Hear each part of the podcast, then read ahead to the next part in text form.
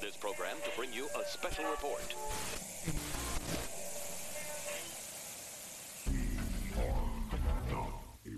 Hello, everybody. Welcome to episode 103 of the Not a Robot Podcast's DC Comics Review Show. As always, I have my amazing co host joining me, Rob Sound Off.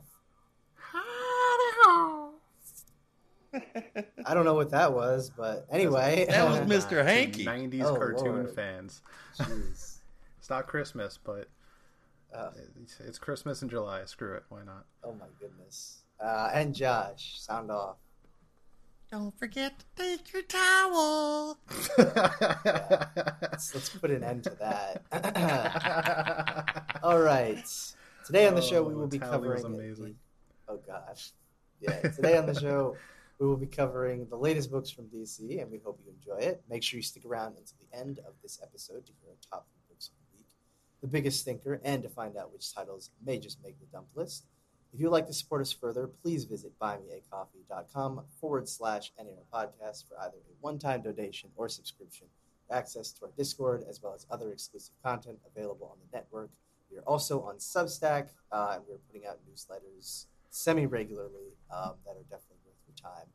But with that out of the way, let's get into some news for this week, guys. What's uh, how about what's what's new with you personally before we get into some news?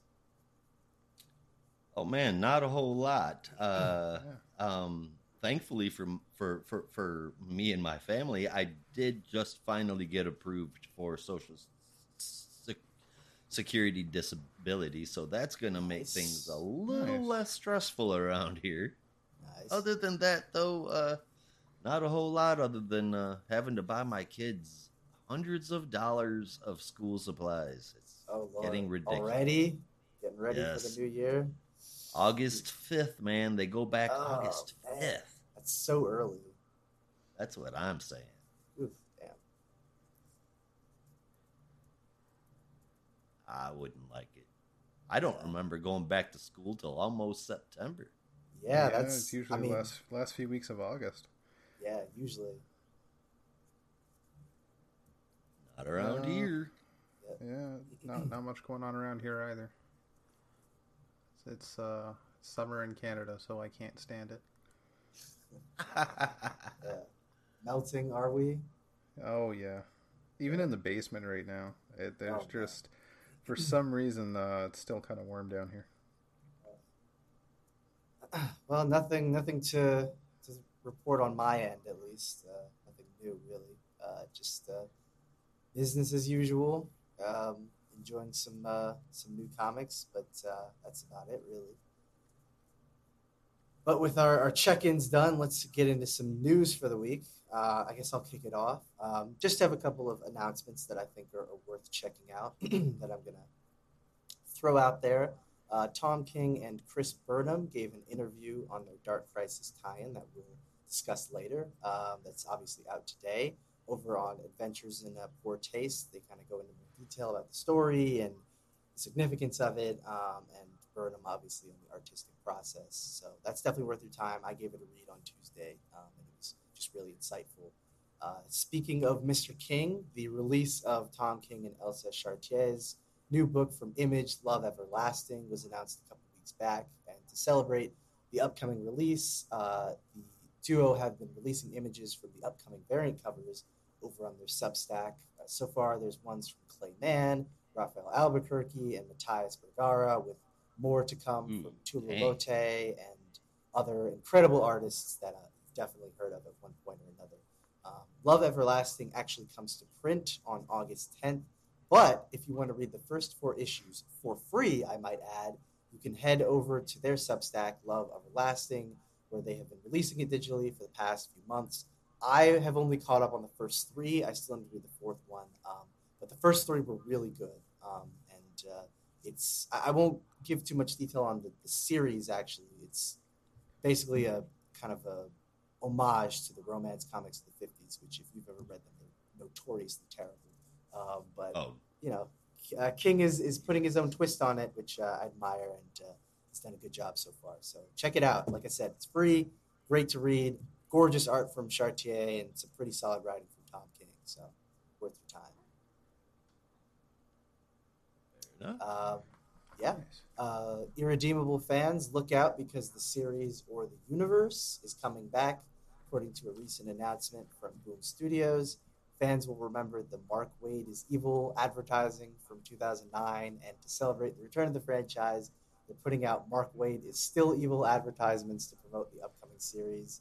Um, for anyone who has no context for that, that probably seems really weird, but trust me, it was it was something they did before. It's not just like Mark Waid is an evil person. He's not. I assume. I've never met him. Um, no, but Irredeemable is an evil Superman for all. yes, but. Irredeemable is an evil Superman, and the idea is for Mark Waid, who famously loves Superman, to write an evil Superman, then he himself would have to be evil. So you know, it makes Indeed. sense. Um, de- Indeed. Yes, details are still vague at this point, uh, but it should be interesting to see what Waid and Peter Krause and the rest of the Irredeemable team have in store for the next chapter of the franchise. Um, finally, Aftershock is putting out the long-awaited second hardcover of Baby Teeth from Donny Cates and Gary Brown, which collects the last half of the series for all the completionists out there.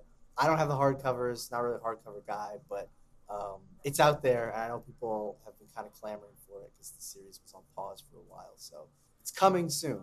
Um, I think it's out in August or September or something. So check Hell it of a out. if you series haven't- too, by the way. Yeah, yeah, check it out if you haven't read it and you're uh, looking to complete it. But yes, I, I would agree. Great series. Um, so yeah, that's all I got. How about you, Rob? Well, uh, so I just discovered something I think is freaking awesome. Um, but I'll get to that in a second. Uh, I think it was a couple of weeks ago, Brandon, you mentioned that there was the Harley Quinn season three trailer. Well, earlier this week we got a, f- a bigger trailer, the full trailer, if you will, Yes. uh, with less than a month ago. I think even two weeks to go for season three to release. It does Um, release this month. yes. Yeah, I think July twenty eighth. That could be. Yeah, I I know think it's- somewhere it's in, like- somewhere in the late twenties. I, I want to say it's like either the week of or the week after Comic Con or something like that. Right. Right on. Um, Speaking of Comic Con, um, and and I don't mean to interrupt you real quick, but this is something I I just saw earlier today.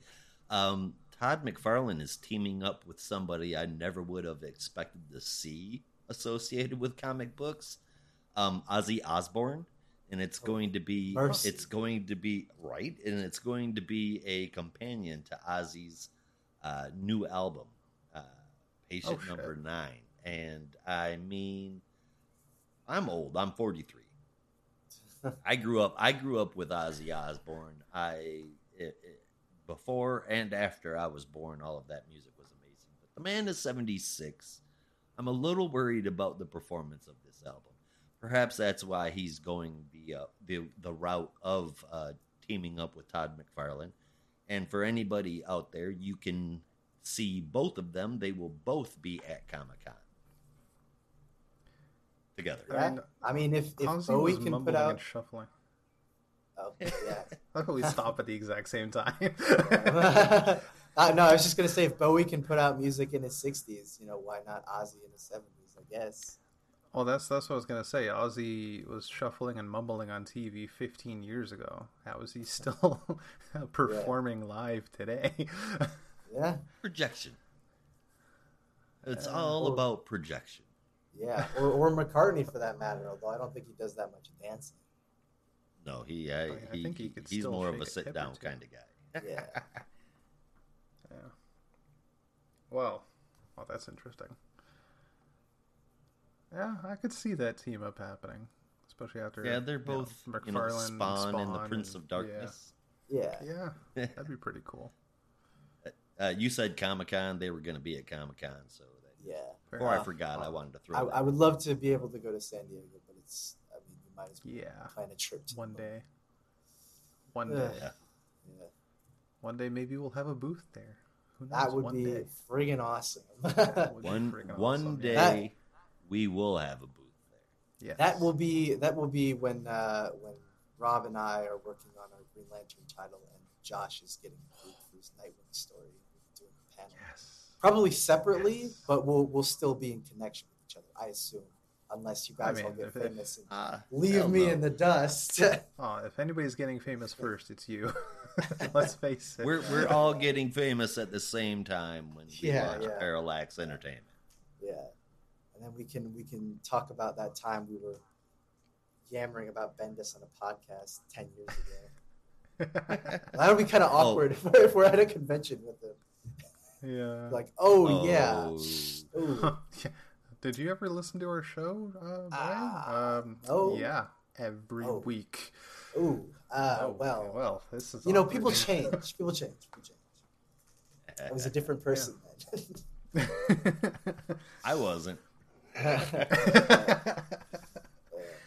All right, um, but Harley Quinn season three. We'll we'll definitely talk about uh, SDCC. I think a bit more next week uh, when we get a lot more announcements to what's coming out. Seeing as it, it is next week, I can't wait to see what's going to happen. MCU is to have a big showing, but I'm not even. I'm I, I know some stuff. I'm not going to talk about it right now, but I'm Ah. super hyped. So basically, uh, so Harley Quinn I, I saw a still and I shared in the chat. I'm not sure if you saw Brandon. Uh, it looks like, if that image is to be believed, and if I'm reading it correctly, um, they go through some kind of portal. Uh, oddly enough, Doctor Psycho's back, but Harley and gang end up in the world of Betos. oh man, oh that looks so just like Paul Dini, Gotham City. Ah, Yeah, yeah. I really hope that that's that's not just like a tease.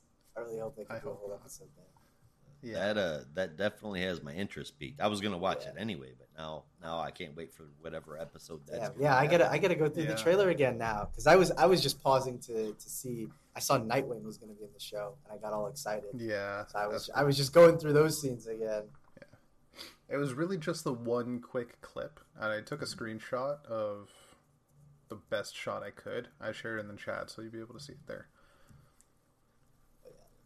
There it is. Oh yeah, But it was it was it was yesterday, a couple of days ago, so you might have to scroll a bit.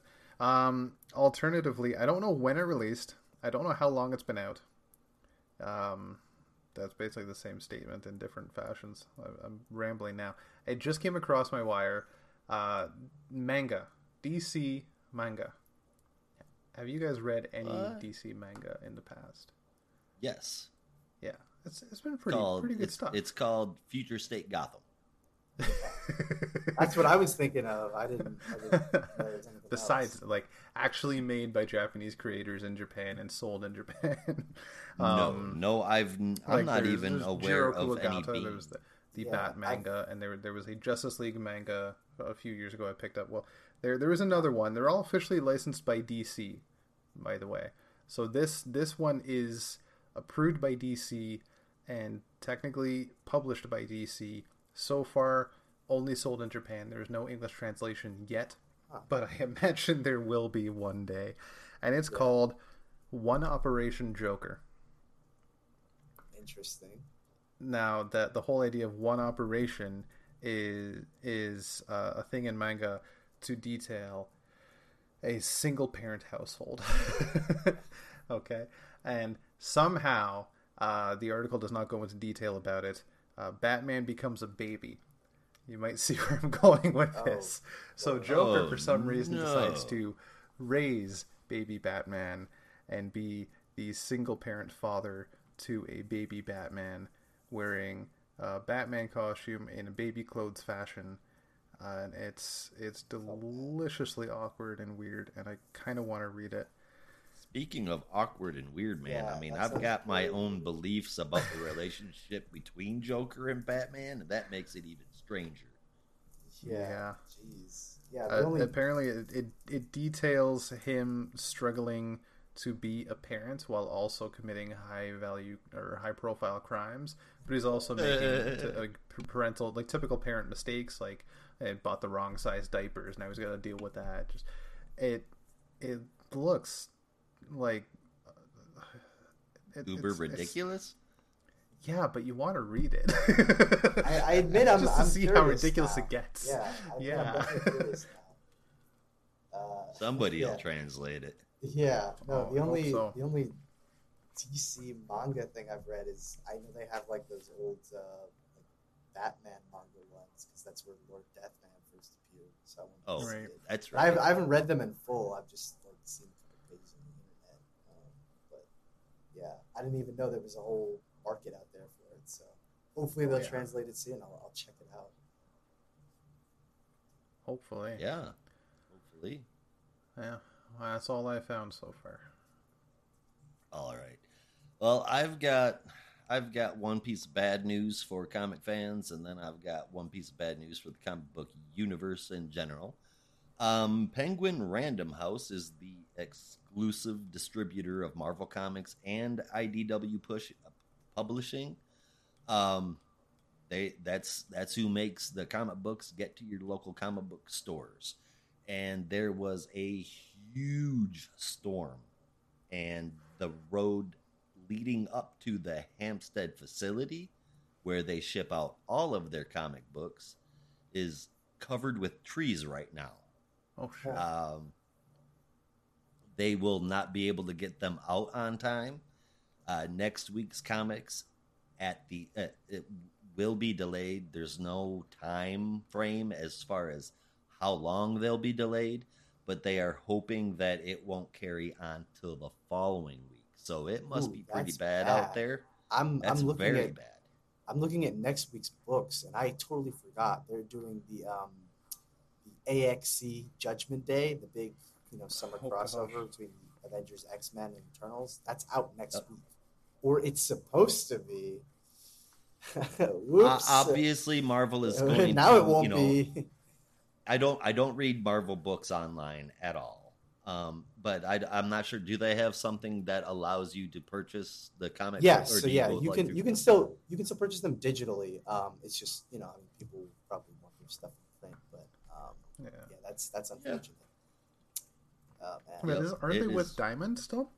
Marvel. I thought Um, DC was DC was the only no. one in Penguin Random. Yeah, no, they they dropped last fall, but I think they didn't officially implement their new distributor until this spring. I was talking to my guy in the shop around March, and he was like, "Yeah, they only recently just switched then." So I think now they're like fully um, involved with, with Penguin and Dark Horse. Oh, Penguin, okay. sorry, and Penguin House. Then uh, Penguin Random House farms out like sub distributes through Diamond for overseas. yes, yeah, because Yeah, Diamond is. Diamond UK, which is basically the their European distributor. Right. But that's about it. And then the other thing that I wanted to mention right now, which is half news, half rant. Um, I mentioned it in the in the Discord shortly before we started the show today. It blew my mind um, initially reading this until I found out more about it. Uh, uh, let me just get it. Comic book creator and all around douche nozzle Eric D. July has launched. Um, and if you guys are not familiar with him, he's all over the freaking internet. Um, he's oh, launched what giving this airtime? Oh my god! I wouldn't just a waste tiny bit. time. I wouldn't even waste Yeah. the time. He's uh he's launched what very well might be the biggest crowdfunded comic book series ever. As of the last time I checked, it had made 1.2 million dollars in one day. Um, he's a Comics Gate supporter and proud libertarian that wants to keep comics in the Stone Age, staying away from the topics that comics have always helped to bring to the forefront of society's discussions those things that happen around happen around us in real life murder spousal abuse drug addiction so much more. Um, but now that that's not the focus. Now that the focus is on not just those things but also making sure that every kind of person on earth can be represented in a comic book and that their main character isn't always going to be white jesus all of these people are being at the very least uncomfortable and sometimes downright angry. We actually have two members of our podcast network that have been directly attacked a full time member and an occasional guest. They've been attacked physically by Comic Gate supporters. Um, these lonely, hateful fucks are the only reason why people like Gabe Eltaeb, Ethan Van Sciver, Chuck Brown, Brett Booth, and so many more even have jobs Chuck now. Brown. Chuck Dixon. Chuck Brown is a Chuck Dixon. Oh Very shit, my bad. No, You're I- right, I Chuck Dixon. Yeah. Thank you for that catch. And uh, I've got a job for him myself, but I uh, I won't say it here on the podcast. They are highly successful for all the wrong reasons, and uh, 1.2 million dollars in a day is something I could only aspire to. Um, given I'm trying to get comic books off the ground, we all are here at Not a Robot, and uh, it, it blows my mind that you can get that much money just by spouting hate. Um, oh, you so- can trick people into a lot of stuff. Plus, again, when you take into account how they make this money, the fees that they charge, not to mention all the extra incentive BS that they get their friends to pay for, and pretty soon that million adds up pretty quickly. I always see it through the stuff. It seems like it's impressive. Like, wow, you made that really fast, and it's a lot. And then you look at it, and it's like the base level cost to get a copy of the book is twenty five dollars. Like, yeah, I guess if someone were to charge, let's say, roughly ten thousand people, you know, twenty five dollars, again, not taking into account the additional high dollar rewards that are hundred dollars or five hundred dollars, whatever, then yeah, you can understand how it adds up pretty fast. Um, so I'm never. I look at this stuff and I'm like, yeah, that makes sense. Plus, it assumes that these books actually make it to the people that paid for them. Which, if you've ever paid Yeah, attention to a lot of these campaigns, they often don't. Uh, I'm sure Mr. Ethan Van Sciver can tell you about it. And one final last bit of news: if you're feeling bummed about the fact that it made you know 1.25 million and setting any records, don't worry. Someone already beat them to the punch. Berserker made, I believe, it was 1.45 million dollars within 24 hours last year. Um, I didn't realize was- it was quite yeah. so much. That's badass. Yeah. yeah, Yeah. that was. And that's uh, a Keanu great Reeves. title too. Yeah, yeah. Um, I mean, I have my. I, I liked that, it but- anyway. Yeah, but but anyway, it's trust me, this this scam, which I can only charitably call it, is not going to be making any um, records. That's for sure. Absolutely. Highly you could say successful for all the wrong reasons, kind of like Yeah. our former president. So I say, fuck them, every last one, and that is all. Yeah, I, I guess if you had to give it some kind of record, maybe it's the fastest independent Kickstarter campaign that is not attached to a publisher. It's obviously Berserker. Oh, no, no. Studios, but This was not even on Kickstarter or Indiegogo. Everything went through his own website. Oh well, Oh. that's not suspicious at all. Right. Which I mean, if you're yeah. out there and you're supporting this and uh, listening to a uh, definitely liberal leaning uh, podcast, and you're still going to go out and buy that, just just know what you're getting. Yeah, it's like uh, the the re-election fund or whatever the hell Trump's thing was last year. I don't wanna get too Exactly. political, it reminds me of that. Like, where is the money going? Oh, don't worry about it. It's just on this website that only we have access to. But just just Yeah. keep giving us money. Don't ask. There's questions. no Yeah. there's no accountability if he's doing Yeah. it all by himself. exactly. Yeah. Like you don't need to know saying. where it's going. You just need to give me money. Pretty much, but Yeah. And sorry I ended the news with two pieces of downer information. But uh, there is some good news this week, yeah? Is there? Well, we've got some pretty we've got some decent comic books that are, came out this week. Well, what are they? thi- I f- I Well, think we need before we get into the, the, the the main ones. I'm sorry, Rob, what'd you say? So I feel like we need bigger news than that to, Yeah, to, right. to get the taste out of our mouths. Watch out. Yeah. Well, uh, what I have is some honorable mentions for the DC versus Vampires fans out there, of which I definitely count myself. Um, they have come out with the Crypt Edition, which is a follow up to the Coffin Edition. This one collects issues four to six of DC versus Vampires. And even though I loved it reading the reading them by issue, I bet you that it reads even better collected. So you might want to go out there and pick that up. Plus, they Um, have great homage covers. This one's oh, the Breakfast man, Club, don't and the last one was the Lost Boys, I think. Yes. Oh, yeah. yeah. Love it. Who doesn't love a good homage? awesome. Yeah. Yeah. Um, if I was to collectively rate four through six on that, I would give it a nine out of ten, and that's no lie. Um, Urban Legends 17 came out this week. It's uh, four team up with Batman stories, kind of all over the place, but not really in a bad way. Um, it's inconsequential, but it's a fun enough read. Uh, Future State Gotham 15 came out. The art's still pretty good, but the story is still a bit out there. Again, it is still fun though. Naomi 5. The art is stellar, but though I actually liked last issue because Bendis stifled his horrible dialogue, he is right back at it again. That said, if you've liked Naomi so far and you haven't been bothered by Bendis, I don't understand. Maybe you just have a healthy dose of Benadryl in your body at all times. In any case, if you like Naomi so far, you will definitely continue to do so. Again, the art is phenomenal. And that's about the only good thing I can say about that. And finally, Williamson's Rogues number three. That came out this week. I have been into this rogue story since one, and I still am. It's a really interesting take on the future rogues, um, not new ones, just uh, just our lovely rogues, all aged But up to old, uh, very old. yeah, Well, most very old. Yeah, and um, it's the the story is one. It, it's not one that I can't believe. It's not fantastical. This feels real ish. I mean, as real as a comic book story can. Um, and this it it really ends this issue really well. I, I I'm looking forward to the next one. Uh, you guys definitely need to pick that one up. And Yeah. those are all the honorable mentions that I've got, but they all, with the exception of Naomi, were really good.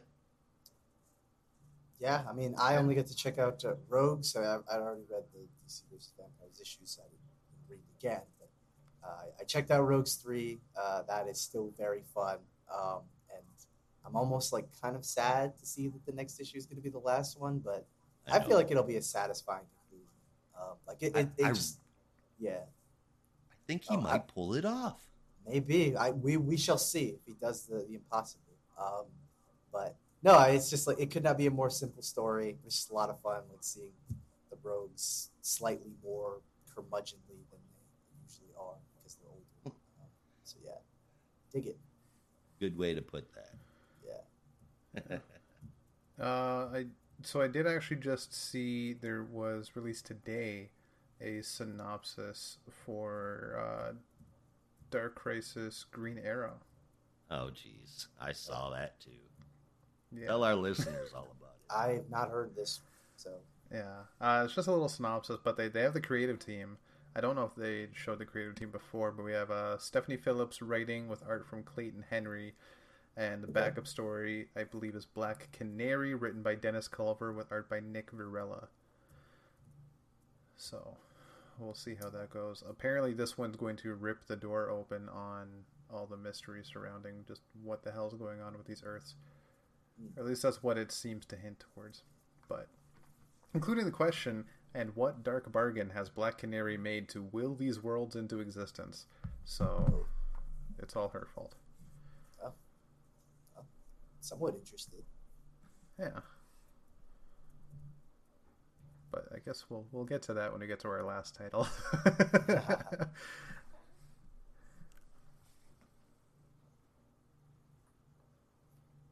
yeah. Uh, sorry, yeah. Honorable mentions though. Uh, Rogues is really the only one I haven't read yet because I did not get a chance to, which which is a, a shame on my part because I, I really love the first two issues, uh, and I honestly feel just looking at it a little bit, if I got a chance to read it, it might have taken my number one spot in the top three, but since I didn't read it, I didn't count it. So we'll see. uh, yeah, no, it's like I said, still really fun. Definitely yeah. uh, worth checking out when you get the chance. So. For sure. All right. Well, if we are all wrapped up on our honorable mentions for this week, we're going to turn on that spotlight and shift it around on really just one universe today. I, I, I didn't know it was going to be so focused, but uh, we're taking a little trip over to Themyscira, and then we're going to take a trip over to Themyscira, kind of. And that is going to be just our Wonder Woman books this week, starting with Wonder Woman 789, which I'm going to let Rob catch us up on. Right on. Thank you, sir. So this is written by the so far usual team of uh, Michael W. Conrad and Becky Cloonan, with pencils from Emanuela Lupacino and Eduardo Pansica, with inks from Wade Von Grawbadger and Julio Ferreira, colors from Tamara Bonvillain, letters from Pat Brosseau, and cover from Yannick Paquette and Nathan Fairbairn. Think that's the most amount of names I've seen on a single issue.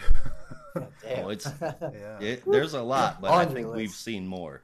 yeah. Yeah, well, for I mean, we've definitely seen more in like a like a forty-eight page or like a hundred, like a like an annual or something with multiple stories. But for one story, that's I don't know. Um, right. So, Cisco, Cisco, uh, Doctor Psycho. He doesn't like that name. So Cisco attacks cares? a public park. Yeah, yeah. Doctor Psycho, Dick.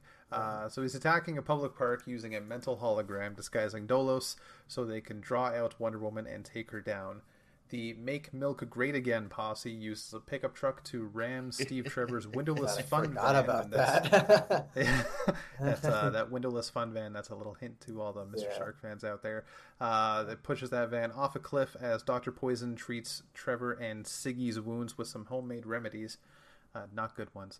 And Etta drops the ball on finding Villainy Inc.'s secret lair by just straight up inviting the last member, Professor Calculus, right to her front door, where he promptly tases her and ties her up. At least Wonder Woman won her fight, right? I guess. There's got to be some kind of victory in this issue. Like, yeah, so what can I even say at this point? What's even going on anymore? it's Right? Good way to it- it's, it. Yeah, it, it's it's just back and forth between the two groups in such a lackluster fashion. Uh, this was just messy in terms of plot. I I enjoyed the art for the most part, but it, the plot's just detracting from it, which is not great. No, it's not. We're I'm still circling speechless. milk. Yeah, We're still circling milk. We have mysterious bosses who appear as static on a TV. The misrepresented Dolos, who has taken on the role of his sister. A useless copy of Wonder Woman that's that goes by the name Sweetheart, and management, whoever the hell that is. I It said it, couldn't last get more time. convoluted. Yeah, I said it last time, and I'll say it again. If this was a Doom Patrol story, it would probably be pretty good. I mean. Probably need better creators, but it'd be a lot of fun. But I don't know. I just I look at this and I see Wonder Woman fighting Make Milk Great. Like I forgot that had happened because it was so just ridiculous. Wait, was that actually a quote that they used in in a In previous? the, I in, even- in a previous issue, Yeah. I do believe so. Yeah. Oh shit! Because I made that up thinking that that just that was like fitting. God Yeah. Ah, damn. the subconscious. The subconscious. I also thought I was having a stroke halfway through this issue because the art change was so like, sharp. Um, coloring was obviously didn't change, and I don't. It wasn't bad art. It was just like so different from each other. I was like, what the fuck just happened? Because I I- wasn't really I- attention to the credits. I didn't even notice that the art changed. Right, like in the same story. Mhm. Yeah, no. In this I story, didn't even like, notice because I was so Yeah. distracted by how confusing and convoluted the plot was. I just oh my that god. makes sense. Fully believable. Yeah. No, we check in with with Siggy and uh, and Steve, and I was like, what just happened? My eyes just like oh, I gotta check this out now. break. I was like, what? Um, yeah. Anyway, it's I don't know. It's silly. It's still very silly, and not even in a fun way. Not in a dandy way. This isn't like No. oh, you know, it's it's like Doom Patrol or, or the Invisibles or something that's embracing the whimsical nature of man. This is just so dumb. But I'm not so going to say it. dumb. I'm not, I'm So not gonna say it that way because Josh does it best. That's what it is. It's very dumb. so dumb. Oh, I think I It see. really is. I think I see the, the art difference here. Yeah, you can see it in the the shading. Oh my Yeah, I god. was like, whoa, my Yeah. eyes, they're broken. Wow. Yeah, this. What was what was I just about to say about it? Score, I Uh, assume, or just more Oh yeah, I guess I a score uh, uh, gets a five. I I'll admit I didn't even check out the backup this time, partially because I completely forgot it existed, but also I just I don't care, man. Hey, yeah, you know what? I am right. I'm right there with you. Uh, I I felt like this arc is supposed to feel like a mystery, but it it feels more like a cartoon that's going to get canceled before the end of its first season. It, Yeah. It's it's bland, it's uninteresting, and it is a serious disservice to Wonder Woman. Um, it makes me sad. This issue is better than the other in- installments, but that is an incredibly low bar. I mean, Yeah, it's so low. Sound like high un- praise. No, it's the bar is so low, an ant could jump over it, and ants can't jump. Mm. Um, because of the art in most of the places, it got saved a little bit, and I gave this a fuck you five out of ten. uh, I, I had some extra I like time on my hands, so I actually read the backup for this week, um, and I wish I hadn't. It was yet another I bet. time. But I was, I was like, oh, why not? Like, I'm already, I'm already here at the end. Why not just keep going? It didn't look like it would be that bad, and it wasn't. It was just incredibly boring and uninteresting, as the rest of the issue was. Um, Yep. and, and again, like, I, I don't know. I, I hate saying that, but I'm just like, this is just such a terrible story for Wonder Woman. I, I think I get what they're trying to do. Like maybe it's trying to be some kind of commentary. It's just not very good. It's not doing a very good job of it. Certainly not an engaging job Yeah. of it. And I'm, I'm right there That's with you, what I was Rob. That it does feel like it's trying to be a mystery. It's just not a very good mystery, which makes it worse. There's nothing compelling about it that makes you want to learn more. You're just Yeah. like, you're just you're like looking at your watch, like when is this over again? Yeah. Um, or f- flipping to the end, like how many more pages do I have left to? Uh, so I got to the second page of the backup, and I just closed the book. yeah, I know. I, like you, you, you know when you're like you're like counting the number of pages that are left. You're like, uh, yeah, this isn't really good. And it wasn't. Exactly. yeah. I don't know. Yeah, I, I was feeling nice, so I gave the entire issue a six. Like I didn't even bother to rate the backup because I forgot about it. Um, Yep, me either.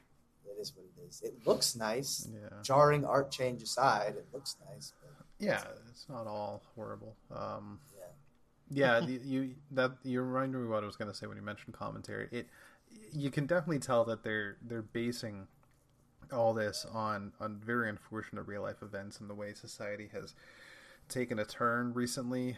Uh, quite honestly, mostly in the United States, I'll be honest, but it is kind of spreading elsewhere. we're, we're the namely ones Canada. fucked up. Yeah. Yeah. Um, uh, there's fucked up people everywhere. I, it, Uh, like, yeah, when I say we're it's, the it's flooding over that into Canada, it's it's Yeah. flooded Yeah. a tsunami wave into Canada. It's it's pretty Uh. disgusting. Um, but yeah, like they're doing this, and I get it why they're doing it, and it it's definitely a thing. But the thing about comics is, at least for my own my own sake, I use these books as an escape from reality. So while I'm all for you know political commentary and um, inclusion and, and all the fairness and equality and all that, and, and have those those themes and those stories and those characters and ideas, that's great. Don't make the whole story the the commentary is the point, and don't base it 100% on reality because I I'm trying to escape that. I don't want to go into my escape and just face the exact same fucking thing, and I just get frustrated again. I, Yeah. Also, that's not why I'm reading this. I don't, I don't know if it's like trying to be satire or if it's trying to be serious, and that's really weird because, I, I'm like, yeah, there's definitely a valid message there, but how am I supposed Yeah. to take it seriously when it's about milk? Like, I don't. Yeah. yeah, Like I, again, it's like, is it? Are you are you trying to say something, or are you trying to make a joke of it, or like I don't know Oh, my brain oh. and my brain it can't handle it. I've handled a I'm lot of weird here. shit before, and I can't handle this. I'm sitting here and I I'm I'm trying to figure out where the parallel might be going on in this very shitty interpretation of our real world events. And I the only thing that I can come up with is that the whole thing behind the milk is that they're saying that people are drinking the Kool-Aid. Oh, Are, Uh, are uh, that's- what? The I, don't- are you too young to know what that expression means? No, I, I didn't hear the word. Oh, Kool-Aid. Drinking the Kool-Aid. Oh yeah, yeah, yeah. yeah.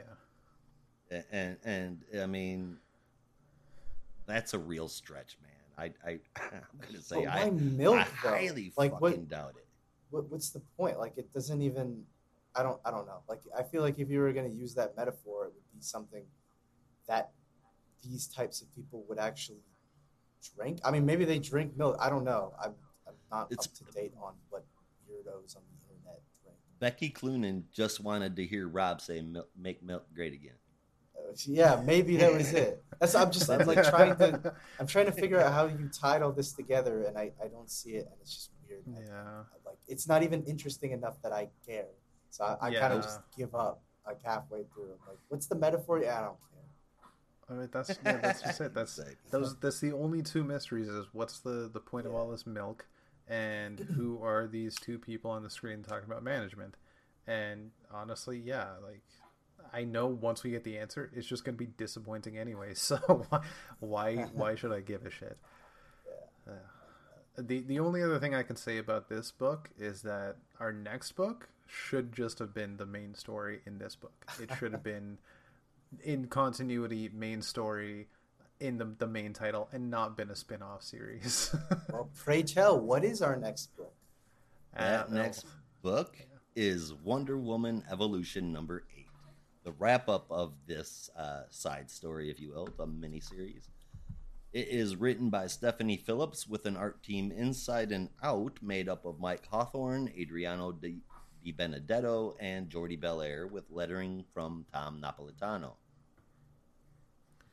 Like I said, this is the end of the run for Wonder Woman Evolution. Picking up from the last issue, she is still fighting Vanessa. Um, wow, I just forgot her her uh, her secret identity name. Silver Swan. Silver Swan. That's what it is. All right. So she's still fighting Silver Swan. While that is happening, this guy just randomly walks in named Atticus. He reveals to her that he's been behind everything, and the nanites that he used to change Vanessa will explode big enough to blow up Nevada if they are pulled outside of a body and not put into another host.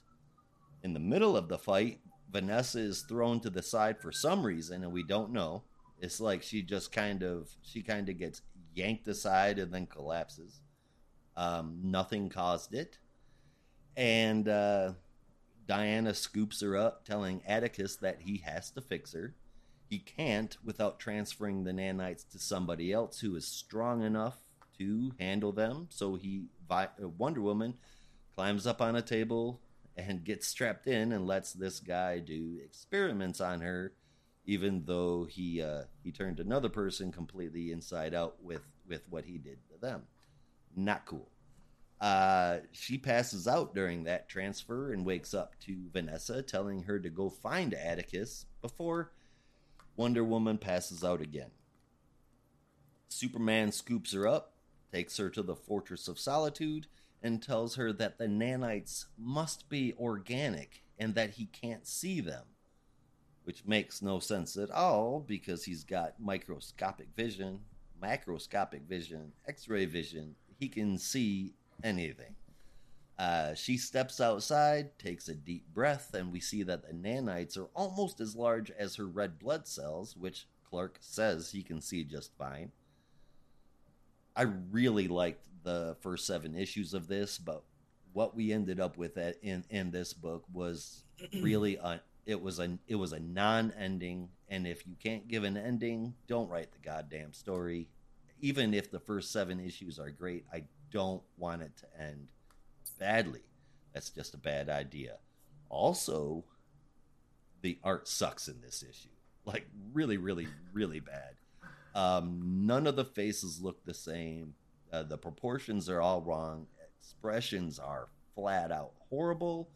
And for me, this issue was just a huge letdown all the way around. um, because I expected so much out of this, given that I was such a huge fan of the first seven issues, this got dropped down even lower than the previous Wonder Woman issue, which I expected to suck. So I had to give this one a 4.75 out of 10. Ooh. What did you guys think? Well, I still enjoyed it more than the the other Wonder Woman book. like I, I was definitely disappointed that this this ended the way it did because it definitely felt like there was at least one more issue in the story. Um, yeah, the art definitely could have been way better, but I'll be honest, I kind of felt that way throughout the whole series, so I didn't recognize it as much in this issue if it took a bit of a dive. Uh, I still enjoyed it though, but I also read Wonder Woman 789 right before reading Wonder Woman Evolution, so I already had a bad taste in my mouth. So pretty much anything would have been better. Um, but quite honestly, I, I, still think even after that, it, it should have been in the main book uh, because it's a more interesting plot. It has bigger ramifications, and there is growth for more. So while it is a long story, it has a it really could have done something more. Yeah, it, it's not tied to eight issues. If it's in an ongoing series that's been going for years, it has a path to go down to more story later on, which would have been perfect. And you didn't necessarily have to set it in uh, an alternate universe or in the future or whatever, because this kind of story could very easily have been tied to modern day continuity very simply. So why they needed to make it into what seems to be an out of continuity story is just beyond me. And and when you get to the final issue, I hate to say it, it does feel like a bit of a waste of time because it just ends right there, with no explanation whatsoever as to what anything really happened or why they're doing this. Right. She ends up with tiny little bitty organic uh or robotic whatever it doesn't matter she ends up with nanites in her body and put there by a bad guy. The bad guy gets away. She can't do anything about the nanites, and she's just staring at the sky. Yeah. You're right. This could have totally been a a book in the main series rather than the crap that we've been getting. And I feel like if it was, it definitely wouldn't have sucked to have this happen because there'd be more issues to finish up this mm-hmm. whatever it yeah.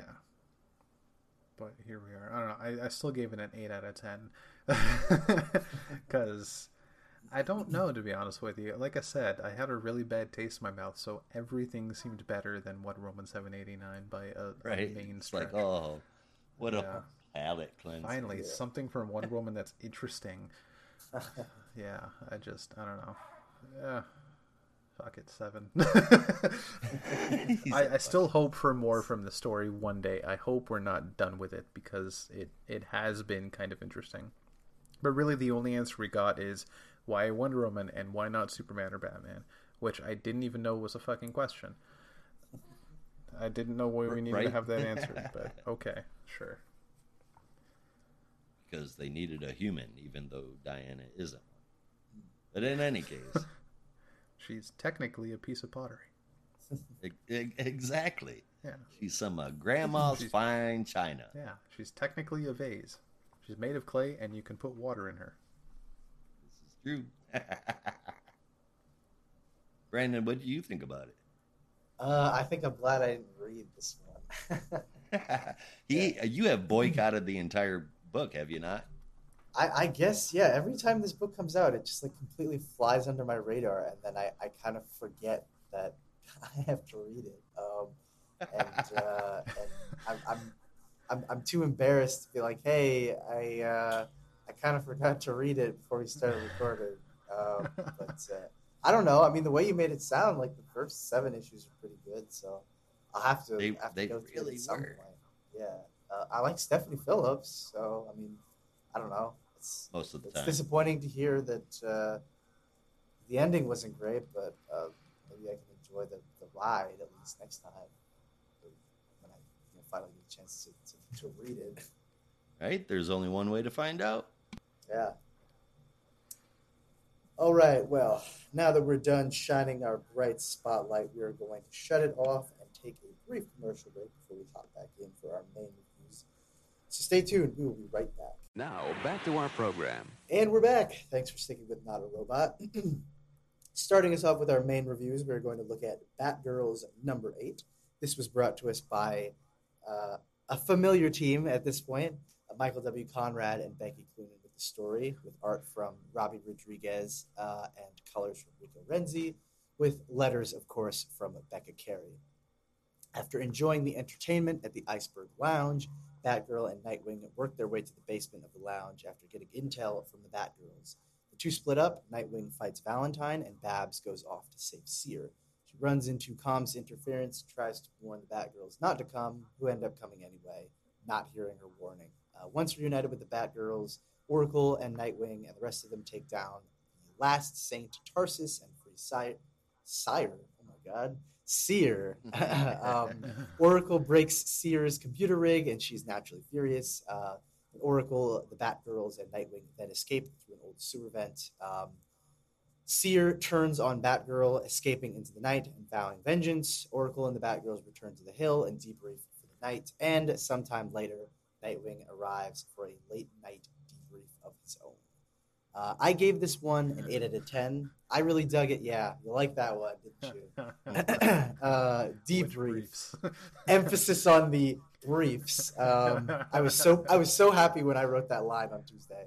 Um, yeah, no, I gave this an eight out of ten. I really dug it. Um, art from Rodriguez is super solid, and just like I mean, I guess this, I didn't realize it was just a two-parter. So this arc, if you want to call it that, is, is already over. Um, but I thought it was a pretty good one. Like just kind of uh, a very straightforward um, uh, undercover type mission, uh, just trying to take down the Saints. Uh, we'll see them more later. Obviously, we're going to tie into Catwoman a little bit too, based on that editor's note. Um, but uh, but yeah, no, I mean, like I said, the series has really just picked up since its inception, and um, I'm I'm here for the ride. I feel like I'm finally just settled into it, and I'm enjoying it. Um, my only complaint in this issue, um, Nightwing is uh, at this point no secret is one of my favorite characters.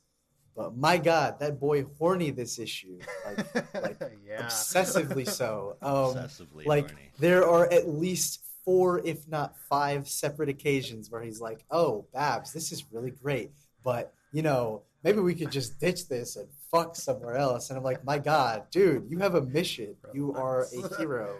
And I'm like, Pardon "Calm me, down." Would you like a fish sandwich? Yeah, I'm like, calm down and keep it in your pants. Jesus, I know, I know the joke is like, you know, Nightwing, you know, super romantic, but they really just dialed up his horn dog attitude in this one, and I was like, okay, Yeah. you can you can tone it down a little bit.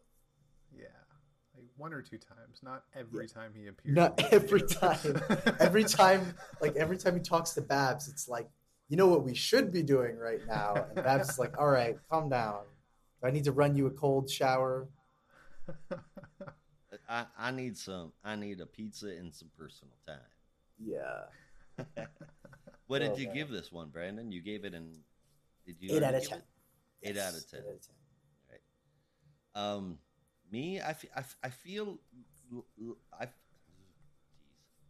I feel like this was, uh, you know, I'm, I'm, I'm not really sure.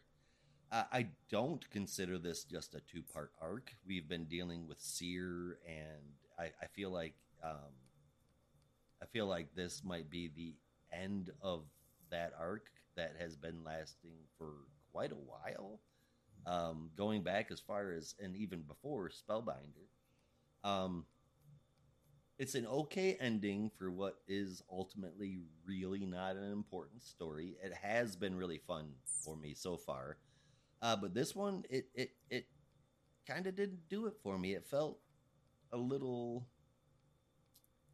It almost felt like a non-ending, like it, like like I got in Wonder Woman, Wonder Woman Evolution Mhm. and uh, the art is decent in here, but uh, Dick, nearly every face of Dick is just bad. The last the last few pages, it's it's a lot better, but his face goes from looking like he's ten to looking like he's anime to looking like he might be Clayface. Uh, it for me, it just Wow. it, it was it was bad. Um, I I loved that Babs was wearing a Robin outfit for pajamas though. That was Yeah. fucking hilarious. right down to the underwear, right, and not not even just like random underwear, like the the fish uh, scales underwear Scale, that Robin yeah. Yep, I thought that was great. Like I said, it does feel like a non-ending, though definitely not quite as bad as Wonder Woman or Wonder Woman Evolution. Um, it was fun. It just I feel like it could have been better. I gave this one a six point seven five out of ten. Actually, you Fair know what? It was it was it was funner than that. I, I will I will bump this up to a seven. Fair enough. How about you, Rob? Uh, I I am all for keeping this artist uh, because I, I just wasn't sold on the the first artist. Uh, didn't hate the art, but I kept getting distracted by Cass's cape. It was really really weird. So I'm all for this artist uh, staying on the book at least for now. Um, Yeah, The art was Really enjoyed good. this. They just Yeah. need consistency with Dick's face. yeah. Well, I'm not gonna say what I was gonna say. Uh, you might not see it. I don't know. Uh, the point is, um, yeah, I, I, I, I don't mind these two te- two chapter stories though. Uh, they, I've always been really into two chapter stories because you get so many like six part arcs or or three issue or just like multitude 12 issue stories and it's, it's it feels so long but two chapter two issues it's just it's so it's to the point it's fitting doesn't fill in too much there's no beating around the bush nonsense it's it's got a story and tells it that's it and i like that um Now I'm I'm more of the i'm more of the school um, of well of Scott Snyder. Um, don't ever write anything shorter than three issues unless it's a one shot. You need a beginning, a middle, and an end, and I feel like a lot of comic creators are forgetting that. yeah Although I, I do agree that there can be some very good two parters. It just I, I think it depends Yes, on like how you pace your stories, right? Because some people can pace a story across six issues and it's great. Some people can pace a story across six issues and it's terrible. I think Mhm. we know some people who've done that in the past. I won't name names, um, but um, you know, I some could, people can. won't.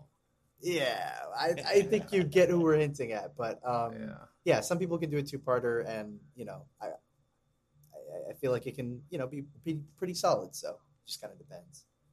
Right on. Um, so while I do say that about, about two chapter stories, this one did kind of feel more like a four chapter story because the the last two part arc, uh, I think it was a two part arc then, fed directly into this. Unless I'm just getting it confused. Oh, I mean we've been dealing with the same story as far as I'm concerned since Yeah. the since the yeah, uh, with with Oh, yeah, I know there were the I mean, back- the clock Post- tower got blown up. Yeah, post that- that- spellbinder. I mean, yeah, Ah, Uh, yeah. yeah. How long was spellbinder? Was that six issues? that was six. Yeah, Okay, so maybe yeah, I'm getting confused. There's only two stories. Okay, yeah, I don't know. In my mind, this was longer. Just probably felt forget long, everything I said in the last two minutes. Okay, don't worry about it. What? As for the end, I I did think this was going to end differently. I legit thought uh, that Seer was going to join the team. Uh, Me she too. seemed very friendly with the Batgirls, and and I thought Babs might even offer her an Oracle seat while she was palling around as Batgirl. yeah, Like they'd Or be they'd potentially- be Oracle together, and then if she needed to go out as Batgirl, okay, Seer take the reins. Uh, but Yeah. Oh, wait, wait, wait. You- that's that's any what I was thinking. for any computer nerds out there, Babs could be Oracle, and then Seer could have gone by the name Java. Oh Lord. Um, because I, I remember um, for for anyone Oh who's had read Stephanie Brown's Batgirl run, um, she Babs had taken oh, what was her name? Oh, um, the uh, Wendy from uh, from the uh, Super Friends show. Um, except they Oh. put her like in the comics, and for some I don't I don't remember the reasons, but she was paralyzed for some reason, and Babs had kind of taken her under her wing, was making her kind of like a junior Oracle. And I was thinking they were going to do that again with, with Seer, but I guess she's just going to be a villain again. Or something like that. I don't know. Maybe she's just on the run. We'll see. Yeah. I, I suspect Seer will be back at some point soon. Yeah, wanting revenge for destroying her rig. Yeah. Which I why why did they do that? You broke my computer. It's my whole life. Yeah. Yeah. Well, just just uh, to ensure there's no more shenanigans from Seer, I assume.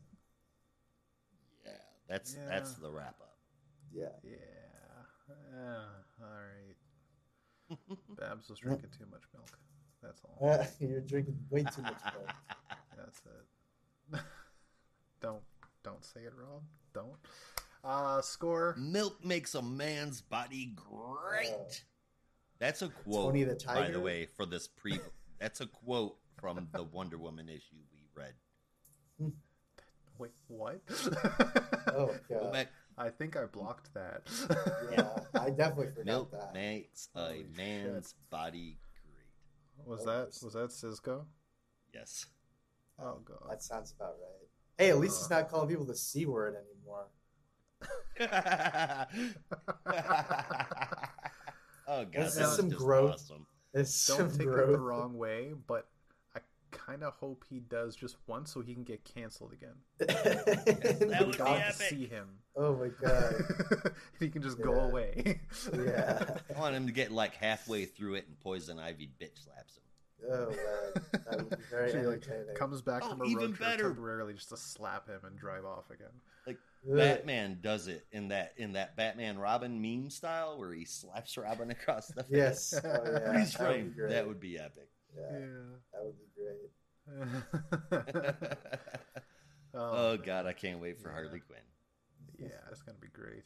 Um, if I didn't give a score, eight point five. I definitely dug this. I'm curious to see where they go next. I imagine at some point we're gonna have Ryan Wilder take a take a comeback. I'm sure. Yeah. Because I wouldn't got like one tease before I think even death metal, right? I remember that. Or I think it. Yeah. no, I think it was. right. It was in after Urban Death. Legends. Yeah, it was in Urban Legends. Oh, that's right. Yeah, They when they were setting up. Yeah. Yeah. So it may or may not come to fruition. Yeah. Well, I kind of hope because that that story in Urban Legends I think directly led into Bad Girls. No. Something like that, maybe. I don't. I I'll be really damned if I can one. remember. Yeah. Yeah. I. But yeah, I, I know they had said like more to come soon or something, and then Yeah. I want to say she was like at the end of that the uh, Batgirl run, like not the Batgirls, but the Batgirl run from maybe before Death Metal that got canceled. So Oh, it, it was. I think they were dealing. Yeah, they were. It was. It was the the three of them first going out, going after Seer. I remember Yeah. that, but they didn't know it was Seer at the time because it was just some tech. Yeah, Yeah, and then it would really just straight up suck if they teased this brand new character that people enjoy and never bring her back though. Dude, Ryan Wilder. this feels Yeah. I mean, do people really enjoy that though? I don't think is Batwoman doing any good, or that I was one no that got. I mean, canceled, it- wasn't it's it? all it's all canceled now anyway. But I, Yeah. I, I never got a chance. Oh, I'm, I haven't got a chance yet to watch the Ryan Wilder stuff. But the stuff I've seen was really good, and I've heard nothing but good things about that part of the Batwoman series. I, I guess I would say she could probably just get folded into Legends, but isn't that getting canceled too? Oh, it's already been. That's the joke There- there's about it. literally just of, of the Yeah. main Arrowverse, Flash is left. Ah, yeah, Yeah. it's the money maker. even even baby. Superman and Lois apparently said uh, that they're not actually set on that Earth anymore. Yeah, no, they never were. yeah. which is probably a good thing, I should think, because it just you know get bogged down in that crap. I mean, it's uh, I haven't. I'll be honest. I still haven't watched Superman and Lois, but it still feels kind of weird Oh, because that that whole series really was good. set up by Crisis, and they're Yeah, not doing crossovers anymore because like Flash is literally the only one left, and at I- best it has one season Yeah. left. If I- I didn't- I didn't- if they're lucky. I didn't finish season one, but I did get like halfway through. What I had seen was was pretty good. I mean, I, I won't say it was the best thing. Really, what sells the series is, is well, I know we're getting way off topic. But what what sells the series is Tyler Hoechlin, who's just, I mean, just a, even if he doesn't look like Superman and the suit is comically inflated, it just he just radiates like warm energy, and, and it makes you appreciate the series more. And I think having him be a father was the smart move. Yeah. Yep There's there's definite changes. Um, uh, what's her name? Elizabeth uh, Tulloch. Yeah. She. Oh my god, dude. Uh, I, for me, she's an amazing Lois Lane. I love her. Oh it. yeah, she's really and good. um, uh, and part in in season two, I I'm I don't want to spoil it for you, but they bring in a uh, a very powerful Superman villain that uh, comes in a, in a, in a completely different way, and it caught me off guard, and it made me go, "What the hell?" But then it it wrapped it up in a very very cool way. Yeah, and that one I got to get caught up on because that was, that was when I was actually enjoying that, and um, I don't know if I was enjoying Stargirl as much as I was kind of just following it. Like I can't even say that's such a weird thing to say, but like I can't even say that I loved it. It was more just like I would keep watching it Yeah. was- It's It was it's giving me only something. JSA content you're ever gonna get. yeah, basically. I, mhm. like, like I it would, it would come on, and I'm like, and- okay, I'll, I'll keep Yeah. watching, I guess. Yeah. I watched the like- first season and then I forgot it existed.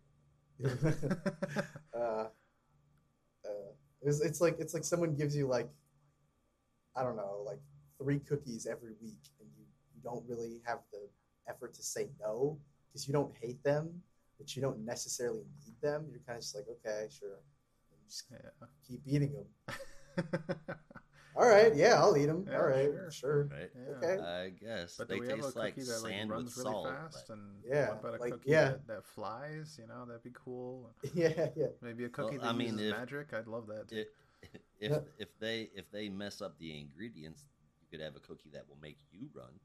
yes yeah yeah not in a fun way not at all in a fun way It can make you run, fly, and curse magic oh yeah there we go when you reach your destination. Yeah. Oh man. All right. Well, if we're if we're done with our chat about uh, the CW, let's. Uh, oh, did did um. Wait, yeah, Josh, you gave your score right. You said six. Six oh no, I gave it I it was a Oh. six seven five and then I bumped Oh, it up to a seven. There. All right.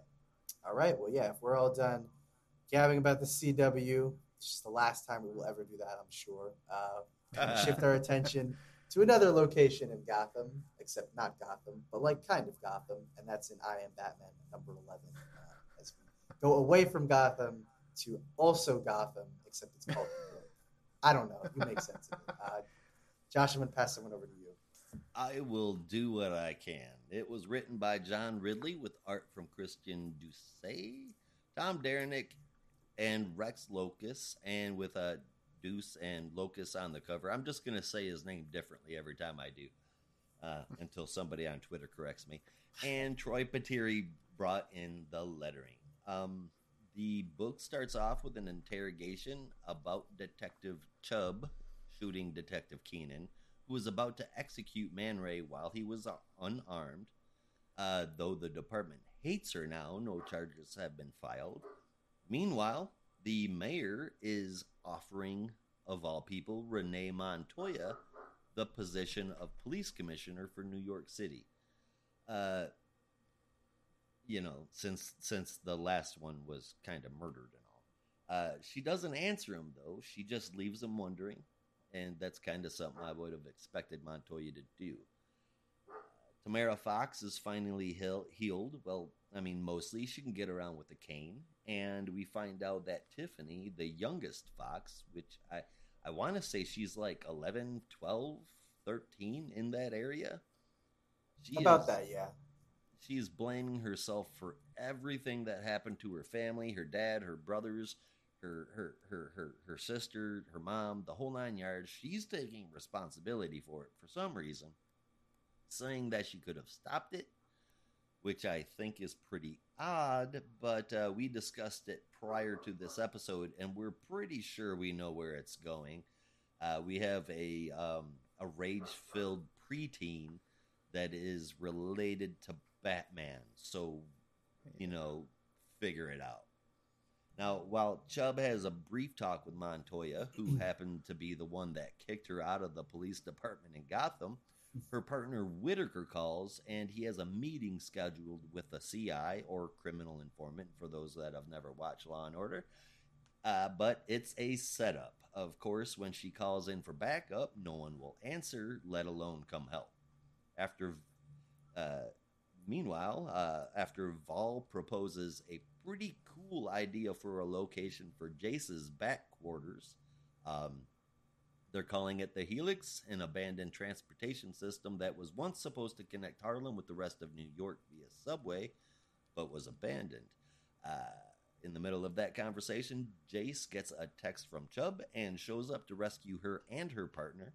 In retaliation, Chubb marches into the station and cold cocks Keenan, knocking him to the floor in front of everybody there, which put a smile on my face, and she gave him a warning to not mess with her or her team.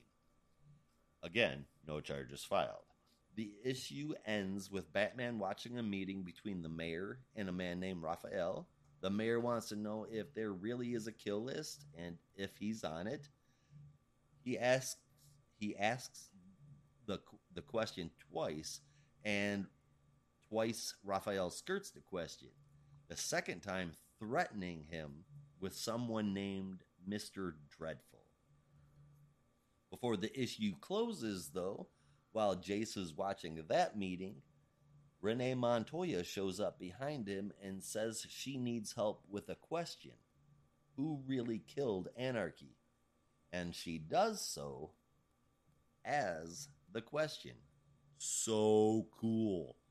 Yeah. Um, the art is really good, and this is the Batman officially that I have wanted for a couple of years now. We've got a street level Batman, and I I really dig it. Uh, there's mystery, there's plot that consistently moves along, there's good characters and good character development, and there's always really awesome art.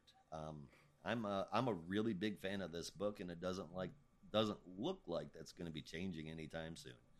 Uh, I gave this an 8.75 out of 10. And then I think after you guys give your opinions, I think we should discuss some of the some of the things that are happening long term in this book. I wish I could be a big fan of this book. It's like it's it's needling me. Uh, the sounds mean. The best thing I can say is that I come back every month, but every time I close it, I just feel the same way I did the previous month, which is I wish the pacing could be better. I wish I could compel myself to care a little bit more about some of the aspects of the story. Um, and I, I still feel like I'm, I don't know, I'm, I'm waiting for that, that big decisive moment where I go, ah, I get it. Like I, I feel like it's there, but I'm just not, just not getting there yet. So consistently, it just feels like it's disappointing. Um, and that really sucks because you know for this for this book it looks like it's not going away anytime soon. It's certainly continued past the 12 issue um, you know 12 issue cutoff point. So it's not just a maxi series or anything. Like they're going to keep it running for the foreseeable future. And, and you know hopefully it gets a nice long run creative team gets to do their thing but i just i wish i could be as into it as i want to but i'm just not there um, the art from Duche is great as usual. Tom Derenick I liked a little bit less, uh, but I understand fill-in pages are necessary when they are. Um, but the stuff from Duche, great as usual. Um, just does a really great job at like facial expressions. Um, feel like he's severely underrated in that category. Um, they're just kind of throwing action stuff at him, but what really excels is facial expressions. Um, and uh, definitely very exciting to see Montoya suiting up as the question again We saw that in the Lois Lane series two years ago, which was really neat. Um, she was mm-hmm. teaming up with Vic Sage again, which was which is nice. So good to see she's still kind of active in that role. And not only that, um, I I love this costume that she has because she's only wearing it like a couple of times. Um, but usually it's like she just has the you know the blank face and like maybe a, a, shirt and the hat, and that's about it. Like they usually keep it pretty low key, but I love it when they give her like the full trench coat, gloves, and everything. Like that's just such, such a great look, um, and I wish they would use that design more for Montoya's question. Um, but in any 100% case, agree. Yeah, I just I I just wish I could be like as into this book as you and other people seem to be, but it's just it's just not there for me. So I gave it a seven and a half.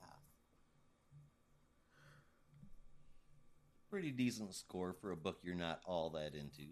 Yeah, it's not bad. It's just it's like I just wish it could be more. Yeah. Yeah, fair enough.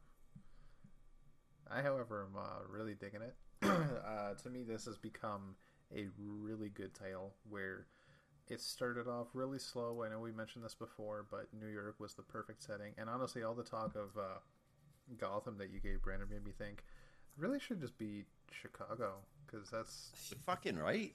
that's what Gotham was based on. Yeah. And then it's still a, another city that exists.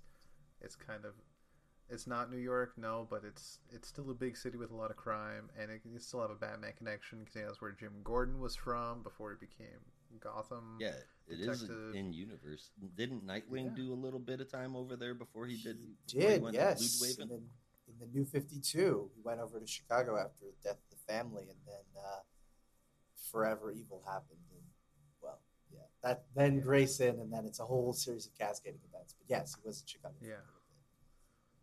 Little bit. Yeah, leading to the worst thing to ever happen to Dick Grayson since he died. Ugh. Oh Jesus! He who shall not be named. Yes, um, yeah. yeah. And another thing about New York, though, they keep going on and on about how uh, you know this is the first time masks are coming to Gotham City. There's never been masks before. Why are we getting masks now? Like, wasn't Power Girl exclusively in New York for a while? Wasn't wasn't the Justice Alan Society Scott. working out of New York like forever? Yeah. th- it's not the first time there's been masks, and I'm I'm pretty sure there should currently be supers in New York City. So why is there such an uproar about a Batman?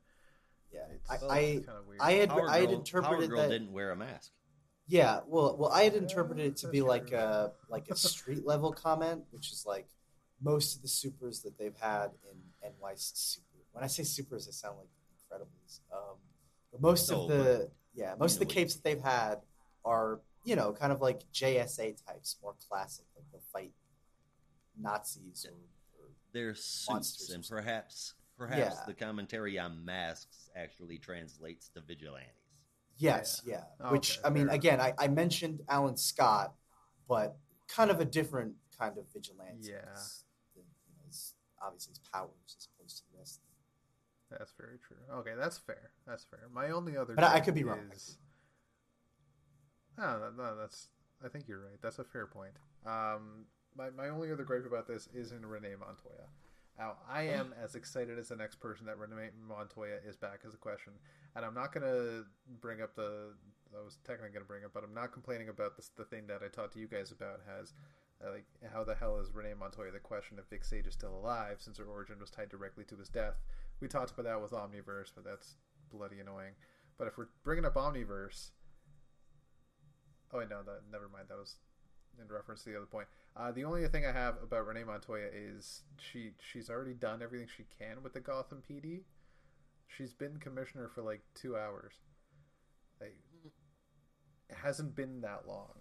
Why why is she looking to switch cities already? Uh, it seems very soon, and as much as I'm hyped that she's joining the New York team and will be potentially working with Batman full time, it just feels like they're trying to force it very quickly just so they can move the Yeah. plot along. And, And I- it's yeah, it's a I little. wonder off. if that's because the Joker series just ended, meaning Jim Gordon is free, so they're going to just kind of shuffle him back into the commissioner role again. And then God, I hope not. by doing that, yeah, by doing that, they can move Montoya to New York with no questions asked. Yeah. If they try to, it would be very very hard to sell Gordon being put back into the GCPD after the They've done it before. They've done it before. They had Yeah, Gordon. that Ret- was- that was- yeah, yeah. They had Gordon retire. Somebody. Yeah, they, they had Gordon retire right before the start of Gotham Central, and then without any explanation, after Infinite Crisis, he's just back as commissioner. They're like, wait, I thought you were retired. He's like, no, I'm just back because I wanted to. Yeah. nah, nah, nah. You think I Batman retires a lot? Monday and they gave I'll retire badge. more. Yeah, yeah. yeah. Um, yeah. Honestly, that that would honestly be detrimental to everything if they brought Gordon back as the commissioner at this point. I agree. There, there's been serious evolution in Batman's world, and I think they need to not regress. As much as we all miss Alfred, at this point, it might be better if he just stays dead. Oh yeah, hundred percent. I was Yeah. I I was literally nervous about the future of Batman with the whole idea of Robin going back and using the Lazarus resin to bring him back. I'm so glad that they didn't do that. Yeah. I don't know what the hell that. Okay, Oh. sorry. Yeah, siren. Sounds bad. Something's going on outside. Sorry about that. Oh. That's all right. What the hell? No. Jeez. Could evacuate? Oh, Brandon Hello? was uh, polite to our listeners and decided to mute Ah. himself. Fair enough. I thought maybe something Save happened. it. Um, I don't think so. Where the fuck was it? Yeah, yeah. Keep keep Gordon. Like uh, he. Oh my god. At the end of Joker, he said that he's going into private uh, practice with bullets. you guys aren't gonna believe this. It's um, it's it's the presidential motorcade. you Oh, serious? nuts. Yeah. So the street that we're on, for a little context, I'm I'm in DC for the summer. Um, the street that we're on apparently is like perpendicular or close to Pennsylvania Avenue, which is where the White House is. Um, Right. And one of the streets they take is like right in front of our building where all the students are staying for the summer. So sometimes the motorcade will go by. It's usually not often, but you can always tell when there's like multiple loud ass sirens going by. Um, Hmm. But sometimes, sometimes it's, it's kind of hard because like it's a pretty busy area, so sometimes they're just sirens going off because someone is like doing some crazy stuff or whatever. But usually when it's like that crazy, and that's why I had to look outside. I was like, what the hell is going on? And then I saw the black SUVs with flags on them, and I was like, oh, okay. Yeah. Um, apologies to our listeners. I, I can't control the president when he decides to drive by. But, um, it, Mr. President, we're important it is. busy. I know. I should have opened Go my window on. and said, "Can you can you wrap this shit up? I, I'm recording something. Excuse me." You know Um, damn well Biden be. listens to our podcast. Yeah, exactly. I'm like, come on, man. You know I'm recording today. You know this is my time. He I don't sent need you you to drive by and with that. everything. Yeah, exactly. You dropped the schedule. Yeah, he, he knows I record at this time, and he's being very inconsiderate to me. Um, anyway, um, what were we talking about? Yeah, Uh, we were talking about I am Batman. Yeah. Yes. So enough about the the other characters. And beyond what I'm saying about Montoya, I'm super stoked, super super stoked Super. that uh, she is back as the question, no less. Uh, despite all the questions I have surrounding that reveal, but I'm gonna ignore them all completely because hell yeah, she's back as the question. Um, new villains I think have been great so far. Um, really good that they're distancing this version of Batman uh, from anything existing Batman. So for Jace Fox, he really is I am Batman. He he exemplifies I am Batman. So I'm happy about that. Uh, 8.5 out of 10. Uh, to quote Brandon Classic, uh, 9 out of 10 on a good day. yeah, I should bring that back. Classic, I like that. that back. All right. Now, hold on a second, because uh, Rob and I were discussing stuff uh, oh, all right. yesterday, and I'm I can't I can't remember if you got into that conversation or not. I don't think you did. But I, I um, may have. My my big mouth never stops running. oh, I think that that I think that description belongs to me. But um, uh, obviously, and uh, I mentioned before that uh, we kind of know where one thing is going with a rage-filled preteen. Um, I think Right. that we are going to get I am Batman's Robin with his little sister. Uh, you guys on board with that train of thought? I definitely think so. Um, If it's any indication, there was a Batman Black and White story a little while ago from John Ridley and Olivier Coipel, set in the future state world of Batman, where you know Jace is is Batman, obviously. And in that version, Tiff um, had become like not Robin, but basically his partner, his his Oh, equivalent I of Robin. that. Yeah, Right. um, and that was a really cool story. So my guess is if they're still teasing that idea, um, maybe it won't be the exact same as it was in Future State, but it'll be something similar. Um, and we also got like, if I'm remembering correctly, we had like a scene of Tiff training at the end of next Batman Second Son. So they've been hinting at it for a while. I wouldn't be surprised to see them tease it out. Um, I think that would be very cool. Hopefully, they do it better than the last time they teased something out with the Robin. Um, Rob, I don't know if you remember this, but I remember it because it haunts me. Um, Matt McGinnis in Batman Beyond, Oh, they had yeah. teased that he might suit up as Robin for a while, and I loved that idea. I was like, that is such a great idea, and they did. They had him suit up, gave him a costume and any everything, and then just like completely one, abandoned. One arc. Yeah. yeah, one Terry's arc like, was all no, we got. You're not doing it. I was like, no. I was so mad. I was so mad it made me echo through your computer. Um,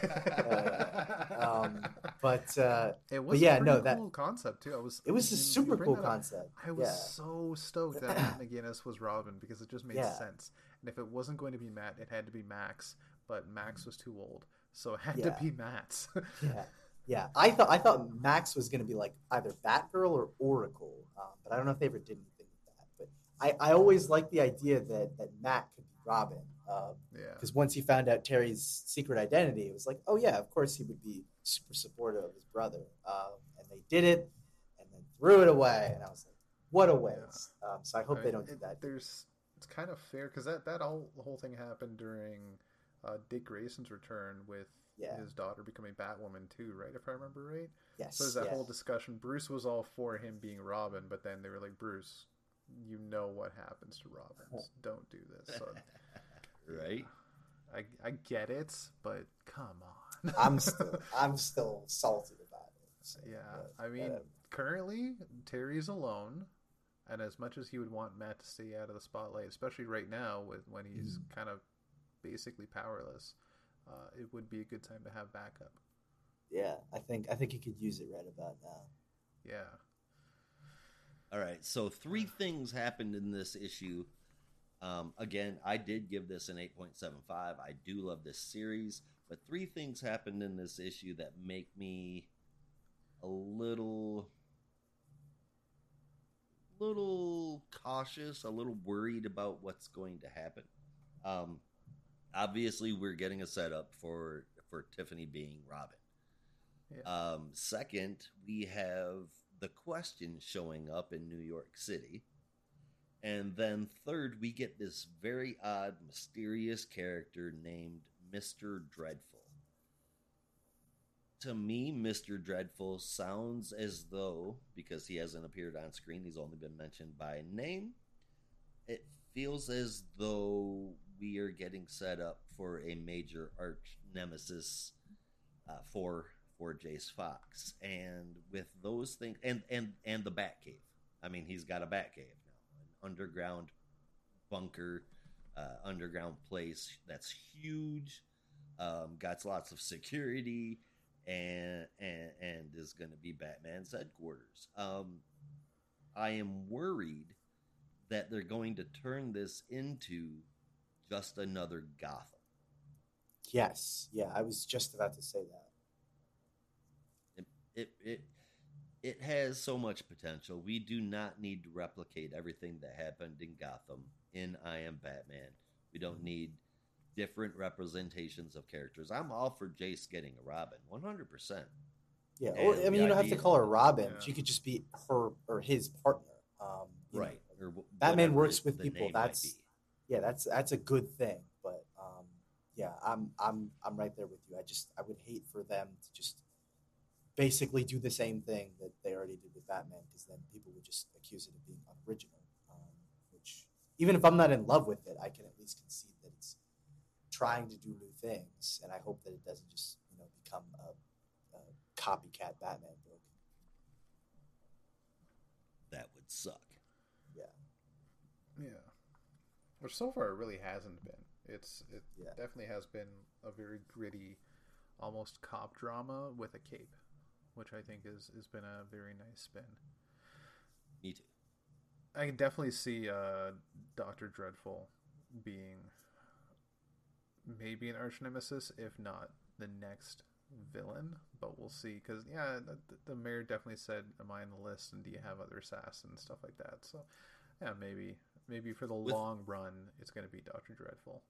with with with uh with a, a name like uh um Mr. Dreadful it that's what put me over. I worry that he's going to end up being Jace's Joker. Hopefully not. Hopefully not. If, if you say Jace's Joker is just in like an arch nemesis, then then yeah. But if you mean like with the parallels, I kind of hope not. You and me both, man. You and me both. Yeah. All right, is that it for I Am Batman?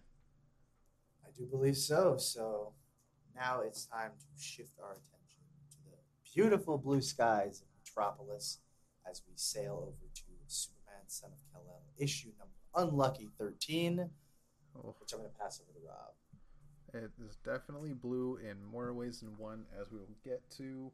Uh, Yes, not much of a surprise now because the first name on my credits list is written, co-written by Nicole Maines, actress of none other than Dreamer on Supergirl, and written also by Tom Taylor, as is usual, uh, with art from Clayton Henry, colors from Marcelo Maiolo, letters from Dave Sharp, and a wonderful cover from Travis Moore and Tamara Bonvillain.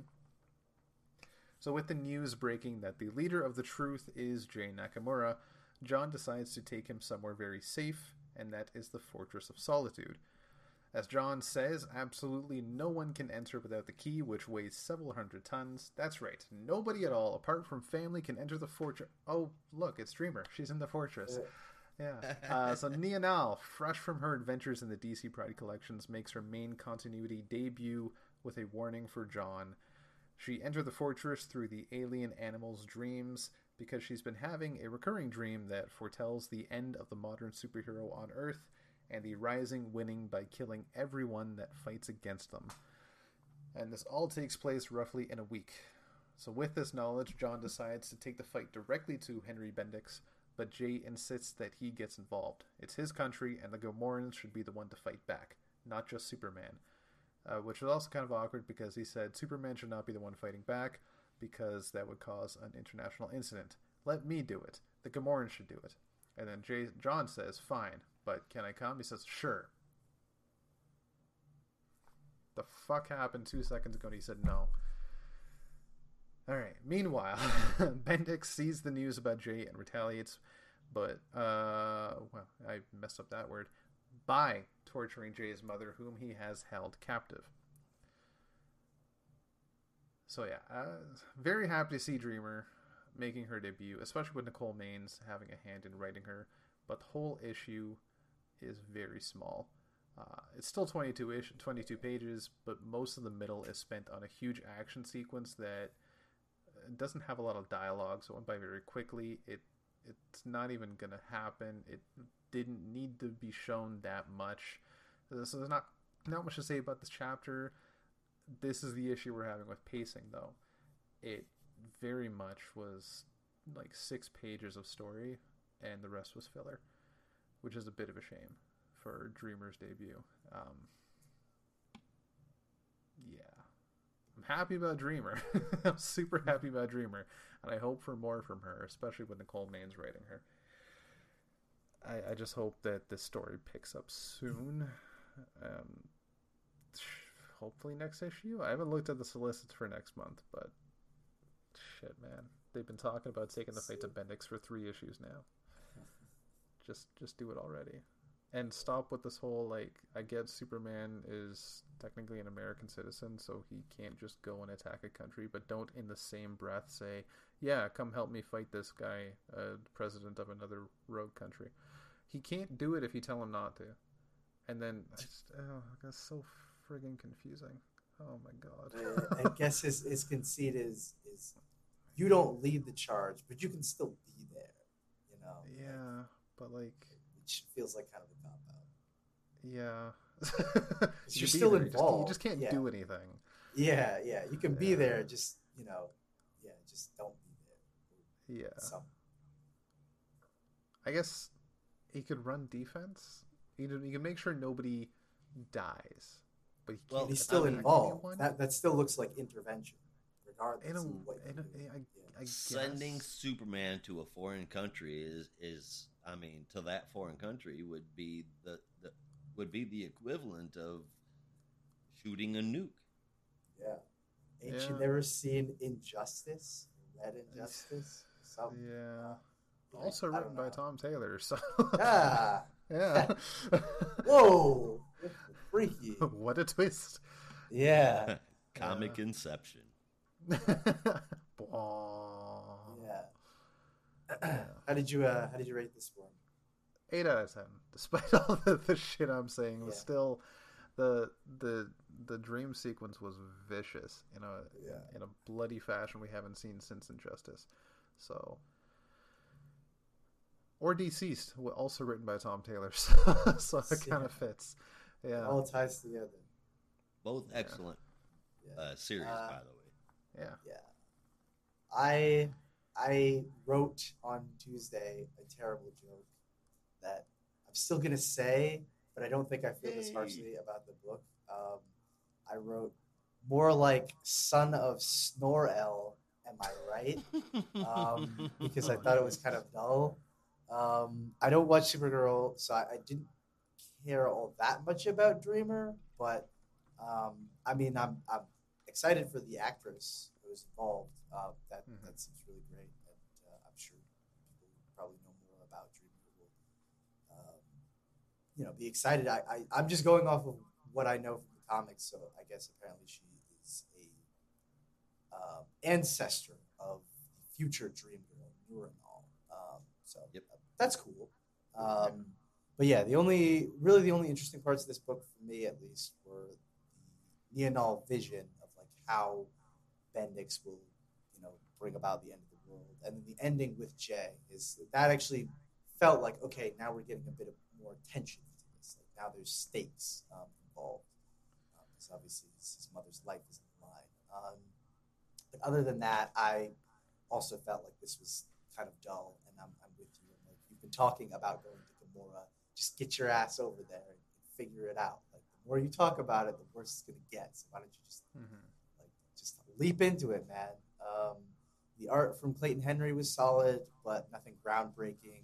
Um, and it's I don't know, it, it's getting kind of hard to defend this title when it's I don't want to say it's dropping in quality, but it's steadily losing me with each issue. I'm worried that by the time it closes out this arc, I will have completely lost all interest.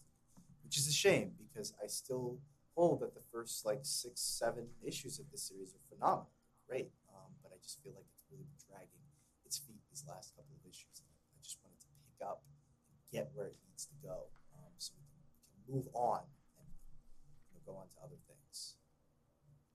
So I gave this What'd a you give seven it? point seven five out of ten. Not bad.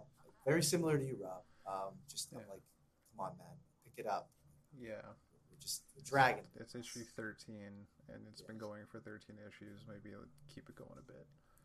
Uh, for me, some well, okay, so some people are complaining that the pacing is too slow, but to me, um, it feels very similar to the pacing that we've seen in previous efforts from Tom Taylor, uh, DCeased, Injustice, even his Suicide Squad run had this slow build to things, and um, it it works for me it doesn't feel like it's stalled by any means. There, there's progression in every book.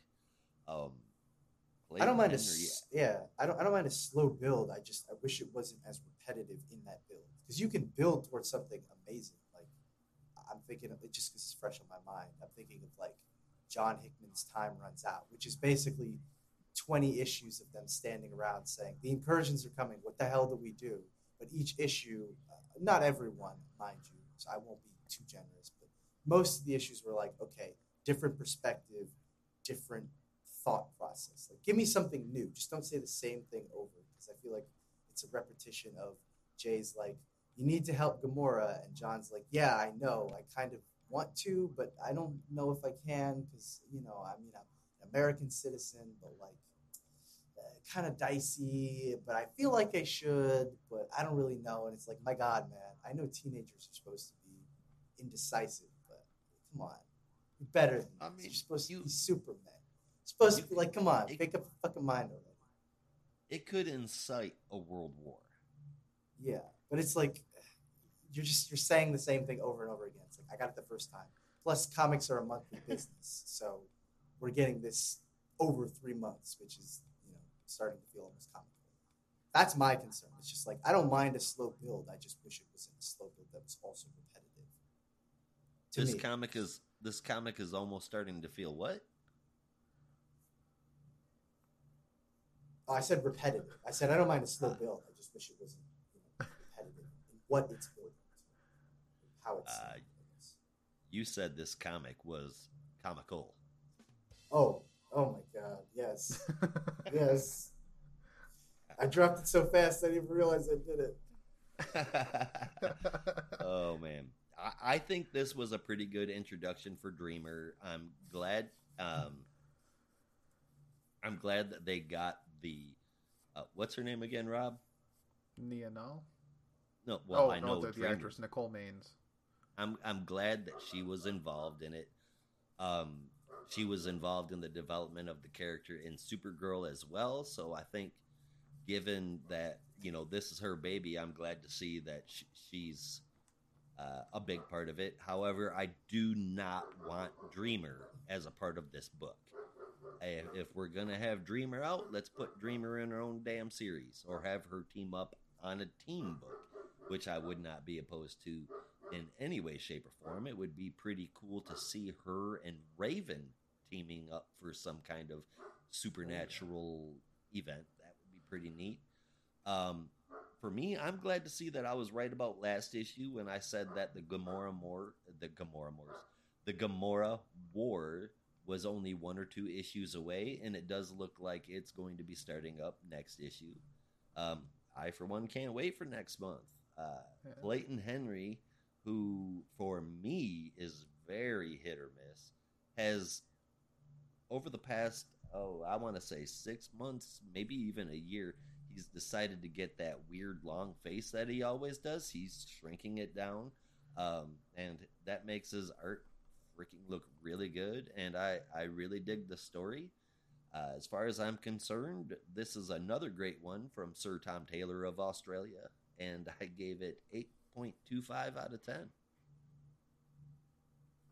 Fair enough. Right All on. right. Well, with all that said, we're going to move on to our last book for the night. Uh, certainly not the least one, and that is Dark Crisis World Without a Justice League, Superman number one, semicolon, The Dream. It's such a long title. It feels like it needs just a little extra. Um, but yes, this is the Dark Crisis World Without a Justice League Superman tie in, first of the World Without a Justice League tie ins, and it is brought to us by quite the unexpected team of Tom King on the story, with art from Chris Burnham, colors from Adriana Lucas, and letters from Troy Peteri. John Kent struggles with growing up during his teenage years. As being the son of Superman, he must learn how to juggle the responsibility he has to his family and to Earth while still wanting to go out into the galaxy and save the people he sees are in distress. There are, of course, lighter moments of growing up as a teen, especially a super teen, but John desires to go beyond the bounds of Earth. Between the ages of 13 and 17, we see him wrestle with this idea before he finally leaves Earth on his 18th birthday, going off into the distant corners of the galaxy, though- excuse me, to save those he could not save when he was younger. Uh, a very emotional, hard hitting, certainly, uh, but uh, whoa, I wrote that wrong. From the jump, a very emotional, hard hitting story, certainly, uh, but a short and sweet one. Uh, effectively shows the turmoil of John Kent's teen years, being a super teen, while also highlighting what a super dad Superman really is. I was very proud when I wrote that line. Uh, reminded me of some of the other great tie-ins that Tom King has done, like the famous Darkseid War uh, Green Lantern tie-in, uh, Grayson's Future End tie-in. Um, both really good, both exceptional one and done stories. Gorgeous art from Chris Burnham, which is par for the course, um, and I hope he has more projects in the works, both inside and outside of DC. I don't see much of his stuff lately. Wish I could see more. It's really good. Um, but yeah, I really dug this one. um, and I gave the main story an 8.5. Uh, as for our backup story, not quite done. Uh, we have Aquaman by Brandon Thomas with art from Kiko Ossio, colors from Sebastian Chung, and letters from Troy Terry. Uh, in the backup, Aquaman and the Aqua family are preparing for a ceremony while trouble is brewing in the background. A villain of Andy Curry's, known as Charlatan, has planted bombs around the ceremony. Uh, there isn't much worry, however, since Jess Quick, aka the Flash of Earth 11, aka Andy's boyfriend, has dismantled uh, them before anything disastrous can occur and leaves with the rest of the Aqua family to deal with Charlatan. Following a successful battle, Arthur is pleased with the state of the family and the relative peace they've achieved, but knows in his heart that it is not real and unearned. He suspects that he is trapped somewhere and vows that he will make his way out, showing the person that did this that he is not one to be killed so easily. This was also a very solid story, but way too short. Uh, could have been a whole story and should have been set during this era. And even though we've seen elements of this future of Aquaman before in Future State, it would have been nice to just see more. Uh, really cool art from Fico Ossio, but nothing stand out. Solid story all around, but my biggest complaint is this should not have been 10 pages. It should have been 20 or 30. Um, I would have easily read an entire issue in this future of Aquaman again. Um, but yeah, uh, this one I gave an 8 out of 10. Um, so total score 8.25. Very satisfied with this one. How about you, Rob? Uh, I'll let you go first. Yeah. Oh yes. All right. So, uh, with the Superman portion of this book, I can give my opinion pretty quickly. In fact, I can do it in just three words dumb and ugly. There really isn't much more to say about it. John wears a Robin costume, John gets a motorcycle. Clark lets John go off to defend the whole universe while he handles just Earth. Lois is mean, and Clark knows that he had a life before. You can tell that because he says, I didn't miss him growing up this time. All of this is nonsensical. It's bad. I don't appreciate it at all. I gave that part a 5 5. The Aquaman Wow. part, it looks a whole. I didn't like anything about that story. And I'll give you I Nightwing Futures End. That was awesome. Oh, wow. Yeah, I thought you really liked this one. Nope. The I, I didn't like the art whatsoever, and uh, I don't know why John is dressed up like Robin. Uh, I don't know why Superman uh, knows that he had a life before. I don't know why he would let his son go off to take on the whole universe while he stayed at home. It just it why what the hell does John need a motorcycle built out of very sophisticated Krypton? And it's not Kryptonian technology; it's Krypton technology. It should be Kryptonian, but in in, in any case, I just I I just didn't like it. And, um, I'm I'm shocked. I thought you would love this one. This, I thought it was a really nice tribute to their relationship. it if if if the that's what I was wanting. And I I love seeing the relationship between the two of them. Um hell, there was an arc what like a year ago where um oh, it wasn't even quite that long. The moments where John knows that Clark is dying from the radiation, etc. Those were some excellent moments. Um, if we would have gotten something in, in in that vein, I definitely would have been a huge fan. But nothing Clark does here makes sense. And Lois is Really? just mean. Wow. Yeah. I feel like we we could have a whole discussion about that, but we won't go into it too much. Uh, yeah, I'm I'm shocked. I I thought this one would have been right up your alley. These are usually the kind of stories you like from Kid. Usually they are. um, Wow. It just there was so much stuff in here that didn't fit that um, it just it threw me way off. And as as far as the Aquaman part, it looks a whole lot better than the Superman part. The art is really good. Um, That hurts me so much. I love Chris Burnham, but I understand that stuff isn't for everyone. yeah. Um, definitely not for me. Uh, Yeah. like in in, in is Aquaman weird, though. I I I, I pegged you as such a big fan of uh, of Batman Incorporated, but uh, I am a big fan of Batman. Incorporated, but I feel like this. I feel like this run. It almost looks like he drew it really fast. Yeah, I can see that. Um, it worked for me, but I can see that. Yeah. Um, Again, back to the I'm Aquaman I'm part. I'm like I'm like genuinely shocked. I I was I was expecting praise. I thought you're really gonna like this one because it wasn't like super dour and depressing. It was, for the most part, it was really heartfelt and touching. At least to me, I thought this No, was no, right no, up your alley. yeah. but so if you can No, get past, I'm if you can get past color the part where shocked. if you Like, can get past the part where John is dressed up like like Tim Drake, if you can get past the part that Clark gives John a motorcycle out of Kryptonian technology that shouldn't even exist. I guess you can't get It- past it. Yeah, that it just it didn't work for me. But if you can get past that stuff, then this will be a very uh, not very emotional, but an emotionally based story that most people should enjoy. Um, the Aquaman one, although I mentioned that the art was good, I feel like the story was pretty murky. I'm I'm assuming that this is Arthur in his own personal world, as all of the heroes should be in. But Yes. he knows he knows that he had a life before too, and none of that makes sense in either book because Barry had no clue. Um, I feel like writers need to be talkers at, Oh, at yeah. least when they're I kinda forgot collaborating together when a big event is happening and and that bums me out with the art this this story pops up a little bit i gave it a 6.25 and um the overall score for the book which i wanted to like it just there was so much in it that made me say what the hell that um it, the whole thing got a 5.75 out Oh, that hurts. But, uh, I understand. Rob, how about you? Okay. now that you've kept us in suspense for so long Yeah. All right, I'll, I'll start with Aquaman.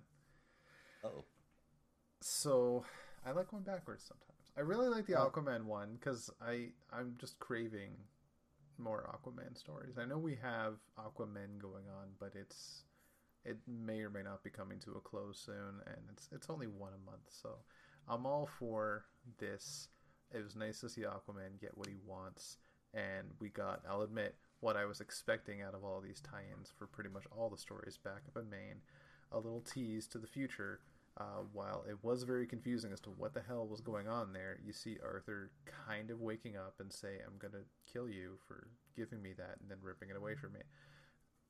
So I, I like that, and it was really nice to see him in a world where his, his mother was still alive, and he may or may not have been the only hero on the planet, but he was able to bring that balance, and even his lifelong villains considered him a friend by the end.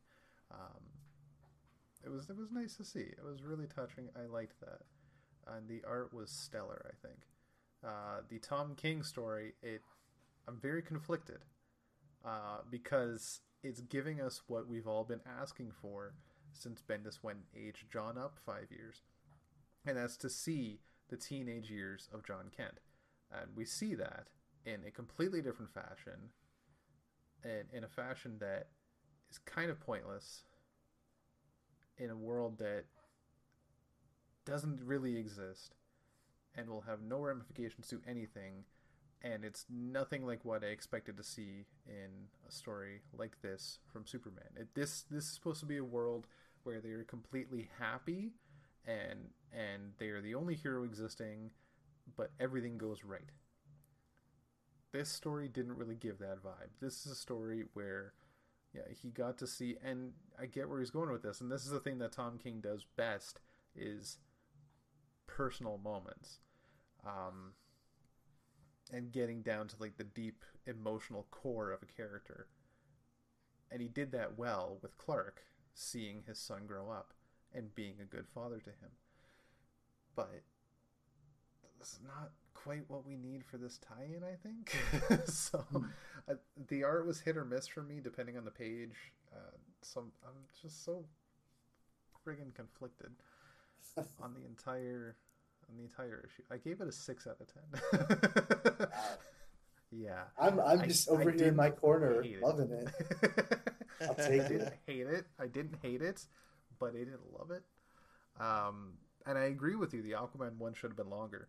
Uh, I think it might have. I guess Superman might sell better than Aquaman, considering we have a, a Superman title and no Aquaman title. But flip it, because the stories were more interesting like that. um, at least for me. I know when they first announced this, if you guys remember, I I kind of gave a little shout out to Aquaman relegated to a backup story. Yeah, we all You kind of did. That hurts. shit. Yeah. Yeah. Um, I shit like we we we were talking last week about um an upcoming I guess pseudo tease right now an upcoming book we're going to be talking about with with uh in, in the past that we talked about with how many tie-ins it had uh and that was what like 23 years ago this book was around it had like 15 tie-in issues and this has six uh or five even because they need to have backups but y- you could space it out a bit you know? Like these are all big characters you're dealing with. Yeah. let them shine. Why does anything need to be relegated to a backup? Yeah it just doesn't make sense to me so. I, I wholeheartedly agree. I think yeah. Aquaman could have just had his own book.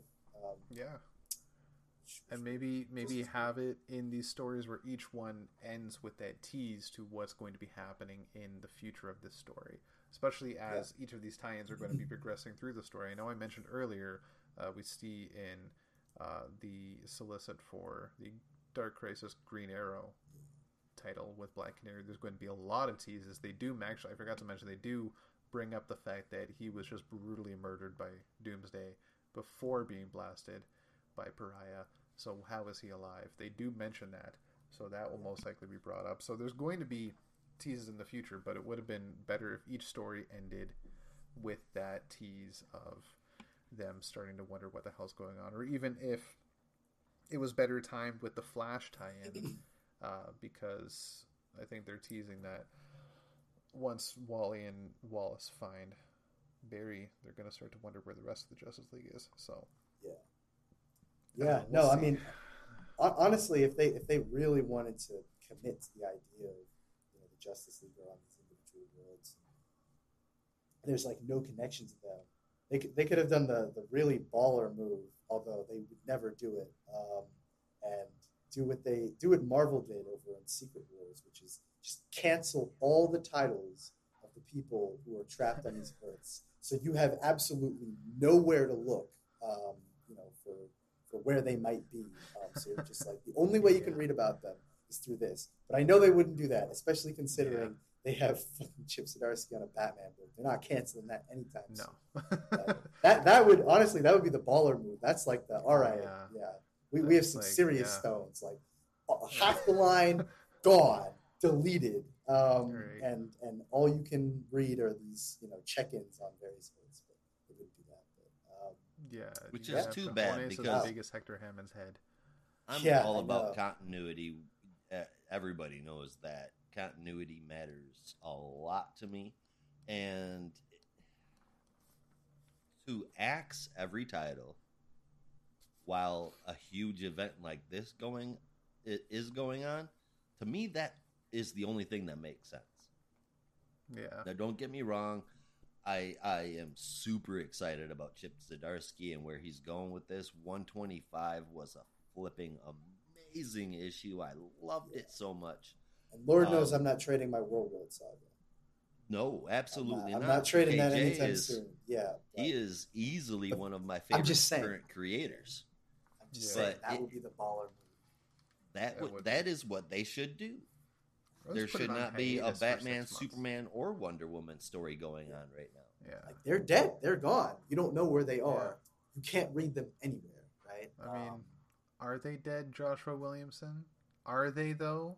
yeah. are they I mean, really we know, Mr. Williamson? we we know the answer to that question, but I'm just saying, if you really wanted to like go all in on it, you would just have the entire line of Justice League solo titles just canceled. So Yeah, you would have no place to look. Um, yeah. They can't. I mean, that. it it- they Oh, need money. they need to keep the lights on.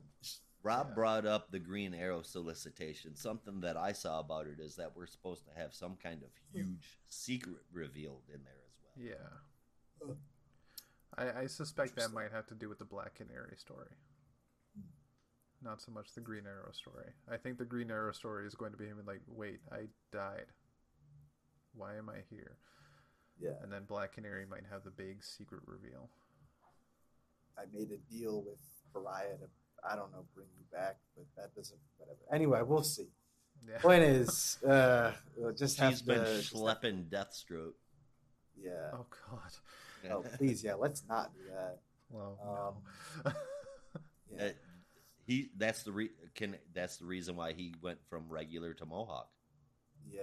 Well, I, I did make the joke that uh, both of them have goatees, um, but uh, true. I, I just wanted to leave it at that because it's, it's gross.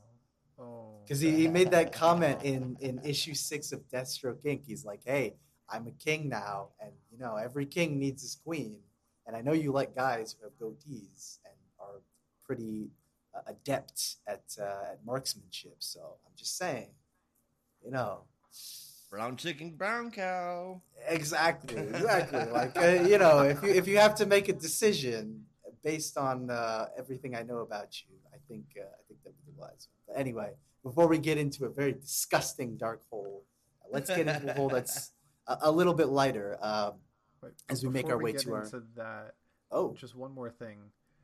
You mentioned that he had a mohawk, and I, I know I've realized this, but I just thought I really hope they're not trying to play off uh, or, or mention that he has a mohawk because he's like a one man army corps.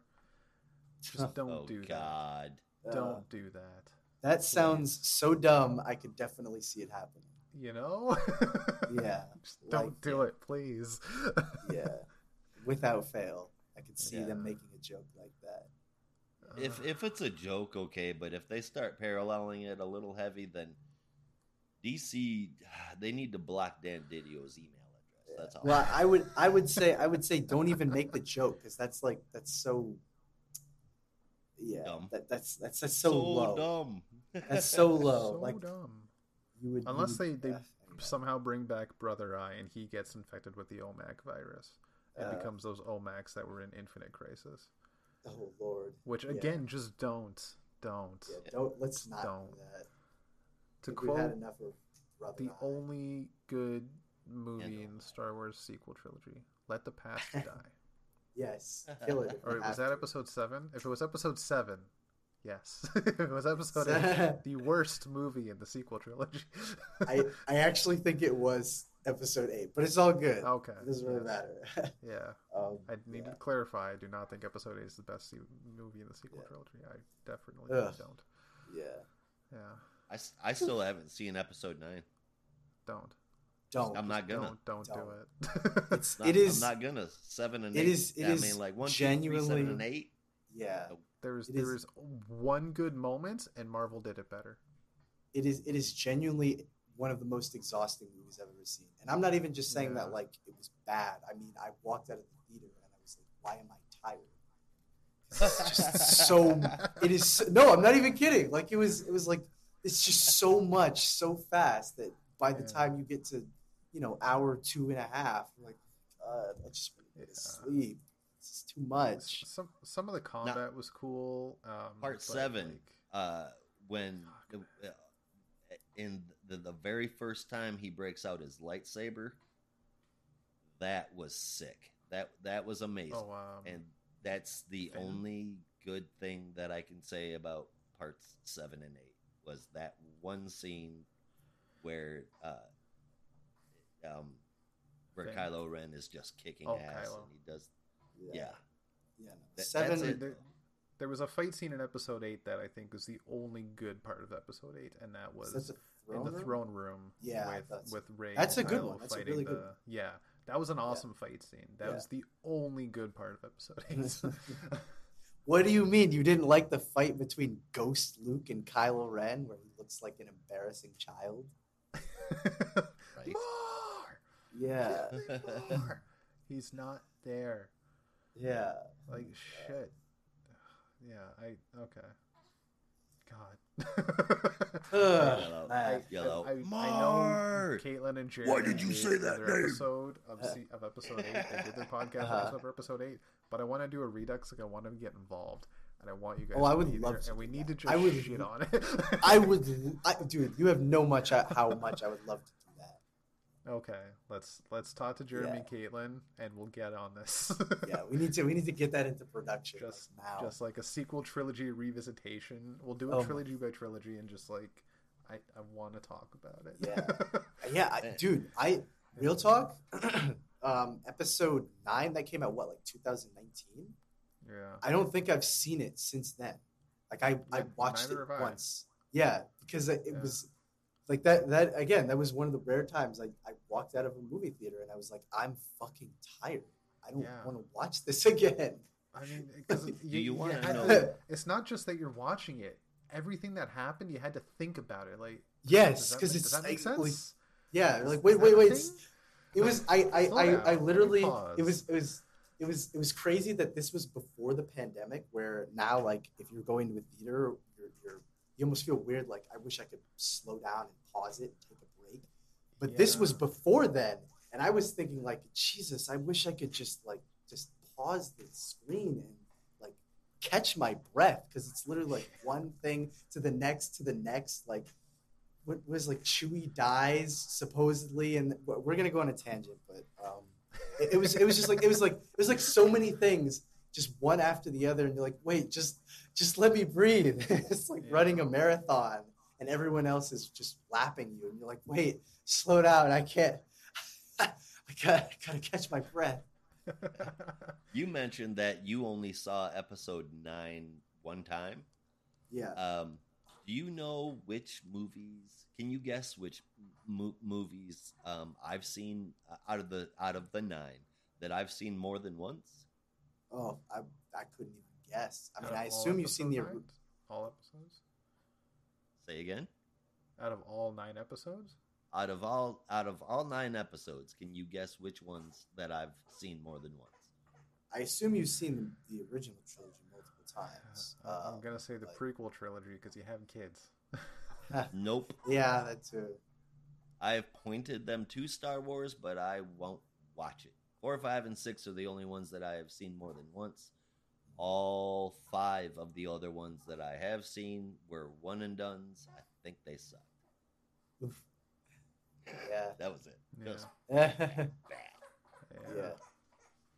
Speaking of kids. Yeah. It's feeding time. uh, Well, I guess before we stop, uh, before we uh, keep, I guess it's time to stop shitting on nine parts and start uh, Yes. talking about three. yeah, good three parts, um, Yes. which is a, is a great way to transition to our top three books of the week. Uh, so I'm going to pass it over to Josh to kick us off. Alrighty, I have a feeling that mine's gonna be a little bit different than your guys's, but we'll see. In third place, I gave it to Rogues 3. I have this very strange feeling that Williamson is actually going to deliver a good ending on this one. It You hear that? That's me knocking on wood. right? it it sounds weird to hear that, doesn't it? Coming from me, Yeah. and it it feels weird to say it too. Trust me.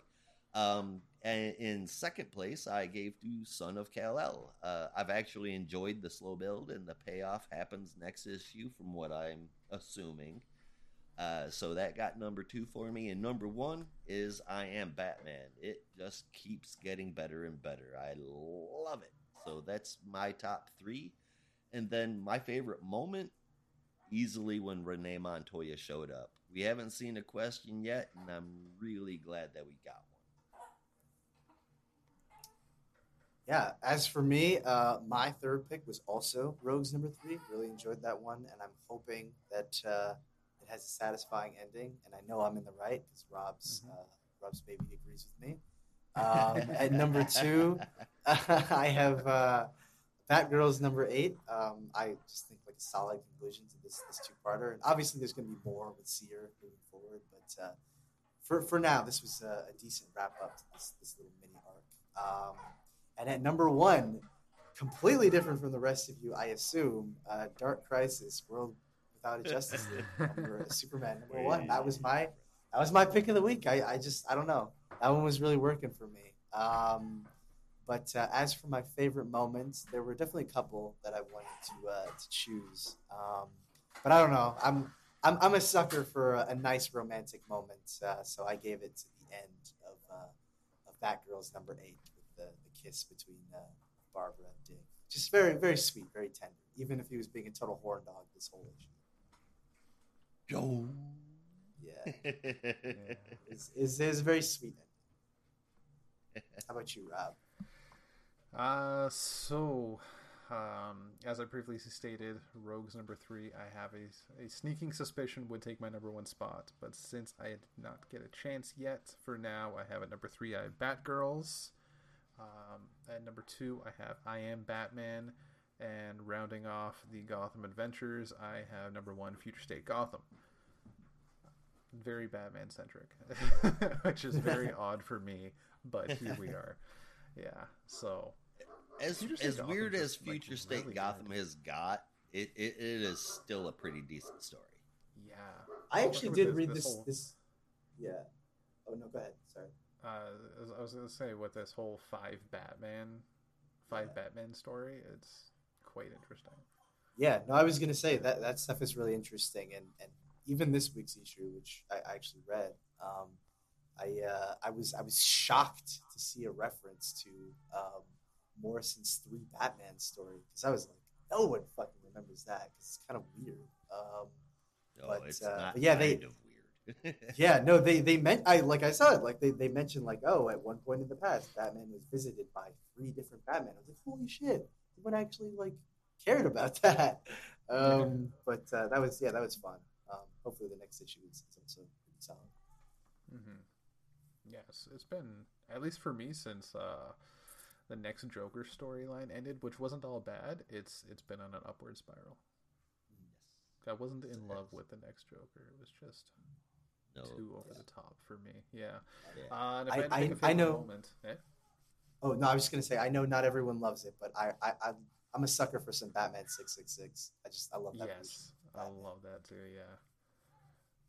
Um, which I'm also curious of if that is actually a tie-in to that that one-shot story we got Ooh, a while back, which I don't remember what it was from, with Damian in hell trying to save someone's soul, and he's going up against a whole bunch of demons. But then, like some of the story notes in that story don't really tie to what's going on in this story, so it was really weird. But it makes perfect sense for that to be the story. So I don't know. Yeah, I, I don't That's remember, on my but mind. uh, yeah, I'll see if I can find it, and I'll, I'll send it to you. Yeah. sweet. Uh, so for favorite moments, uh, for me, honestly, for all the questions I had around it, it was the question. It was Montoya's question return was super cool for me because that costume was badass, and I do love a good Renee Montoya question. Nice. Oh yeah. Yeah. Well, I guess that's it for that, isn't it? I believe it is. So now we have to go to the less fun part. Yes, it's time for. The biggest thinker. Oh, that's nasty. So, gentlemen, which title made your stink list this week? Well, in case you think, guys uh, did maybe all grab, of us had the same one, but I'm very curious what Josh's is at this point. I, I think I think we actually have the same one, but uh, Yeah. but I guess yeah, I guess we'll see.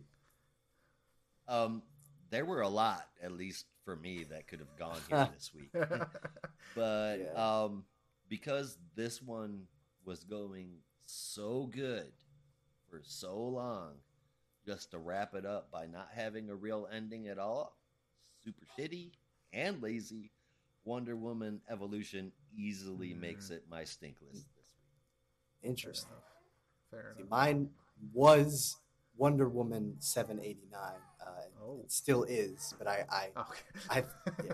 Oh, Oh, don't get me wrong, Wonder Woman was a very close second. yeah. Matter That was of fact, easily the the only re- weakest. oh, I was just gonna say the- that that was easily the weakest one I read this week. Yeah. Oh yeah, for sure. the The only reason why Evolution made my stink list is because for seven issues it was Rockstar, and Yeah. now it comes out country music, and you know that's just not okay. Not even like half decent country music, like Luke Combs country music.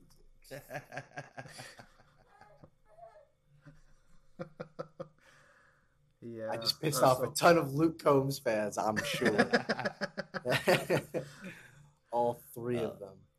I I listen to so little country. I have no Yeah. idea who uh, Luke Combs is. He's yeah, terrible. same here. Yeah, Is he? yeah, he's he, feel like he's he's just I've like heard in passing. yeah. You you've you've almost heard certainly heard one single or another just listen to like FM radio at all. But yeah, it's or or even just like music. But yeah, it's like just the embodiment of generic, bland country music of Yeah. the 21st century.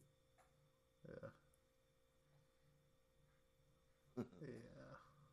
Yeah. Do you know what happens if you play a country song backwards?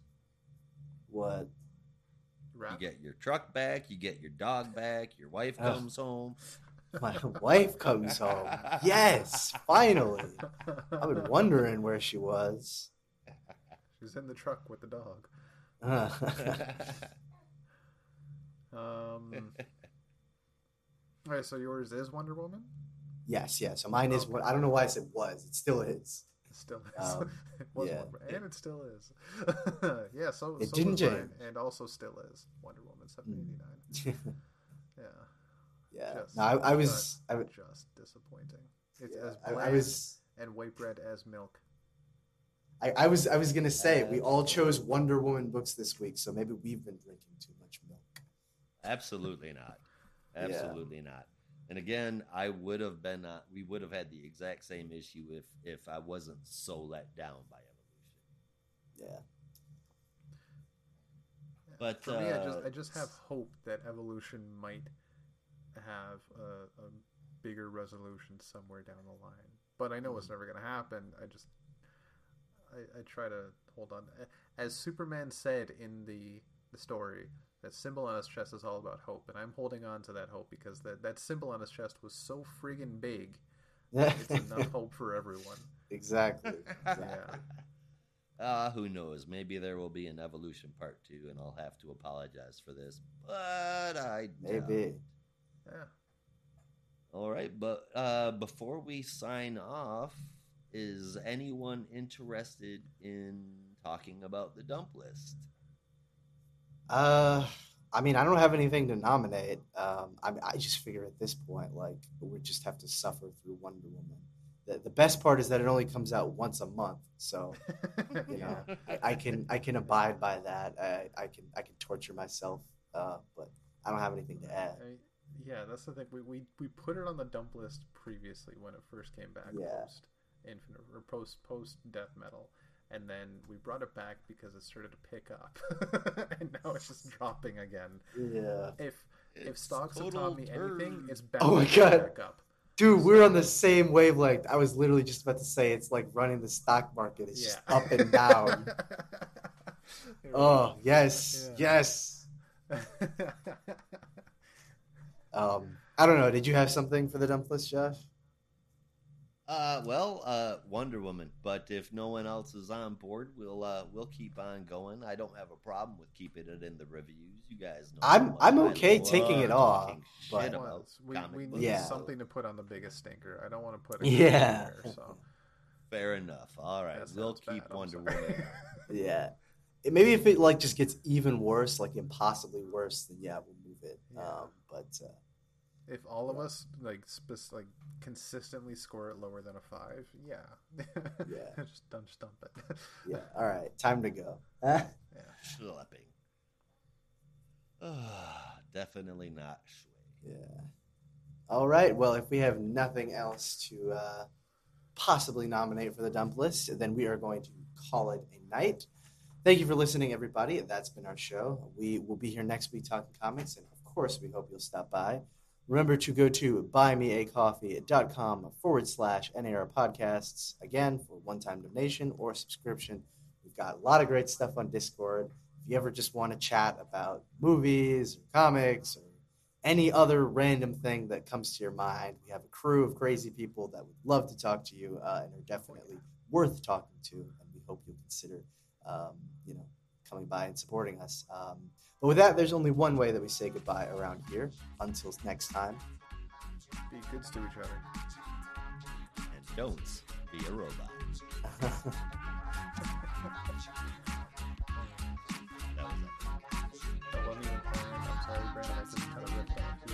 no, no, was it. That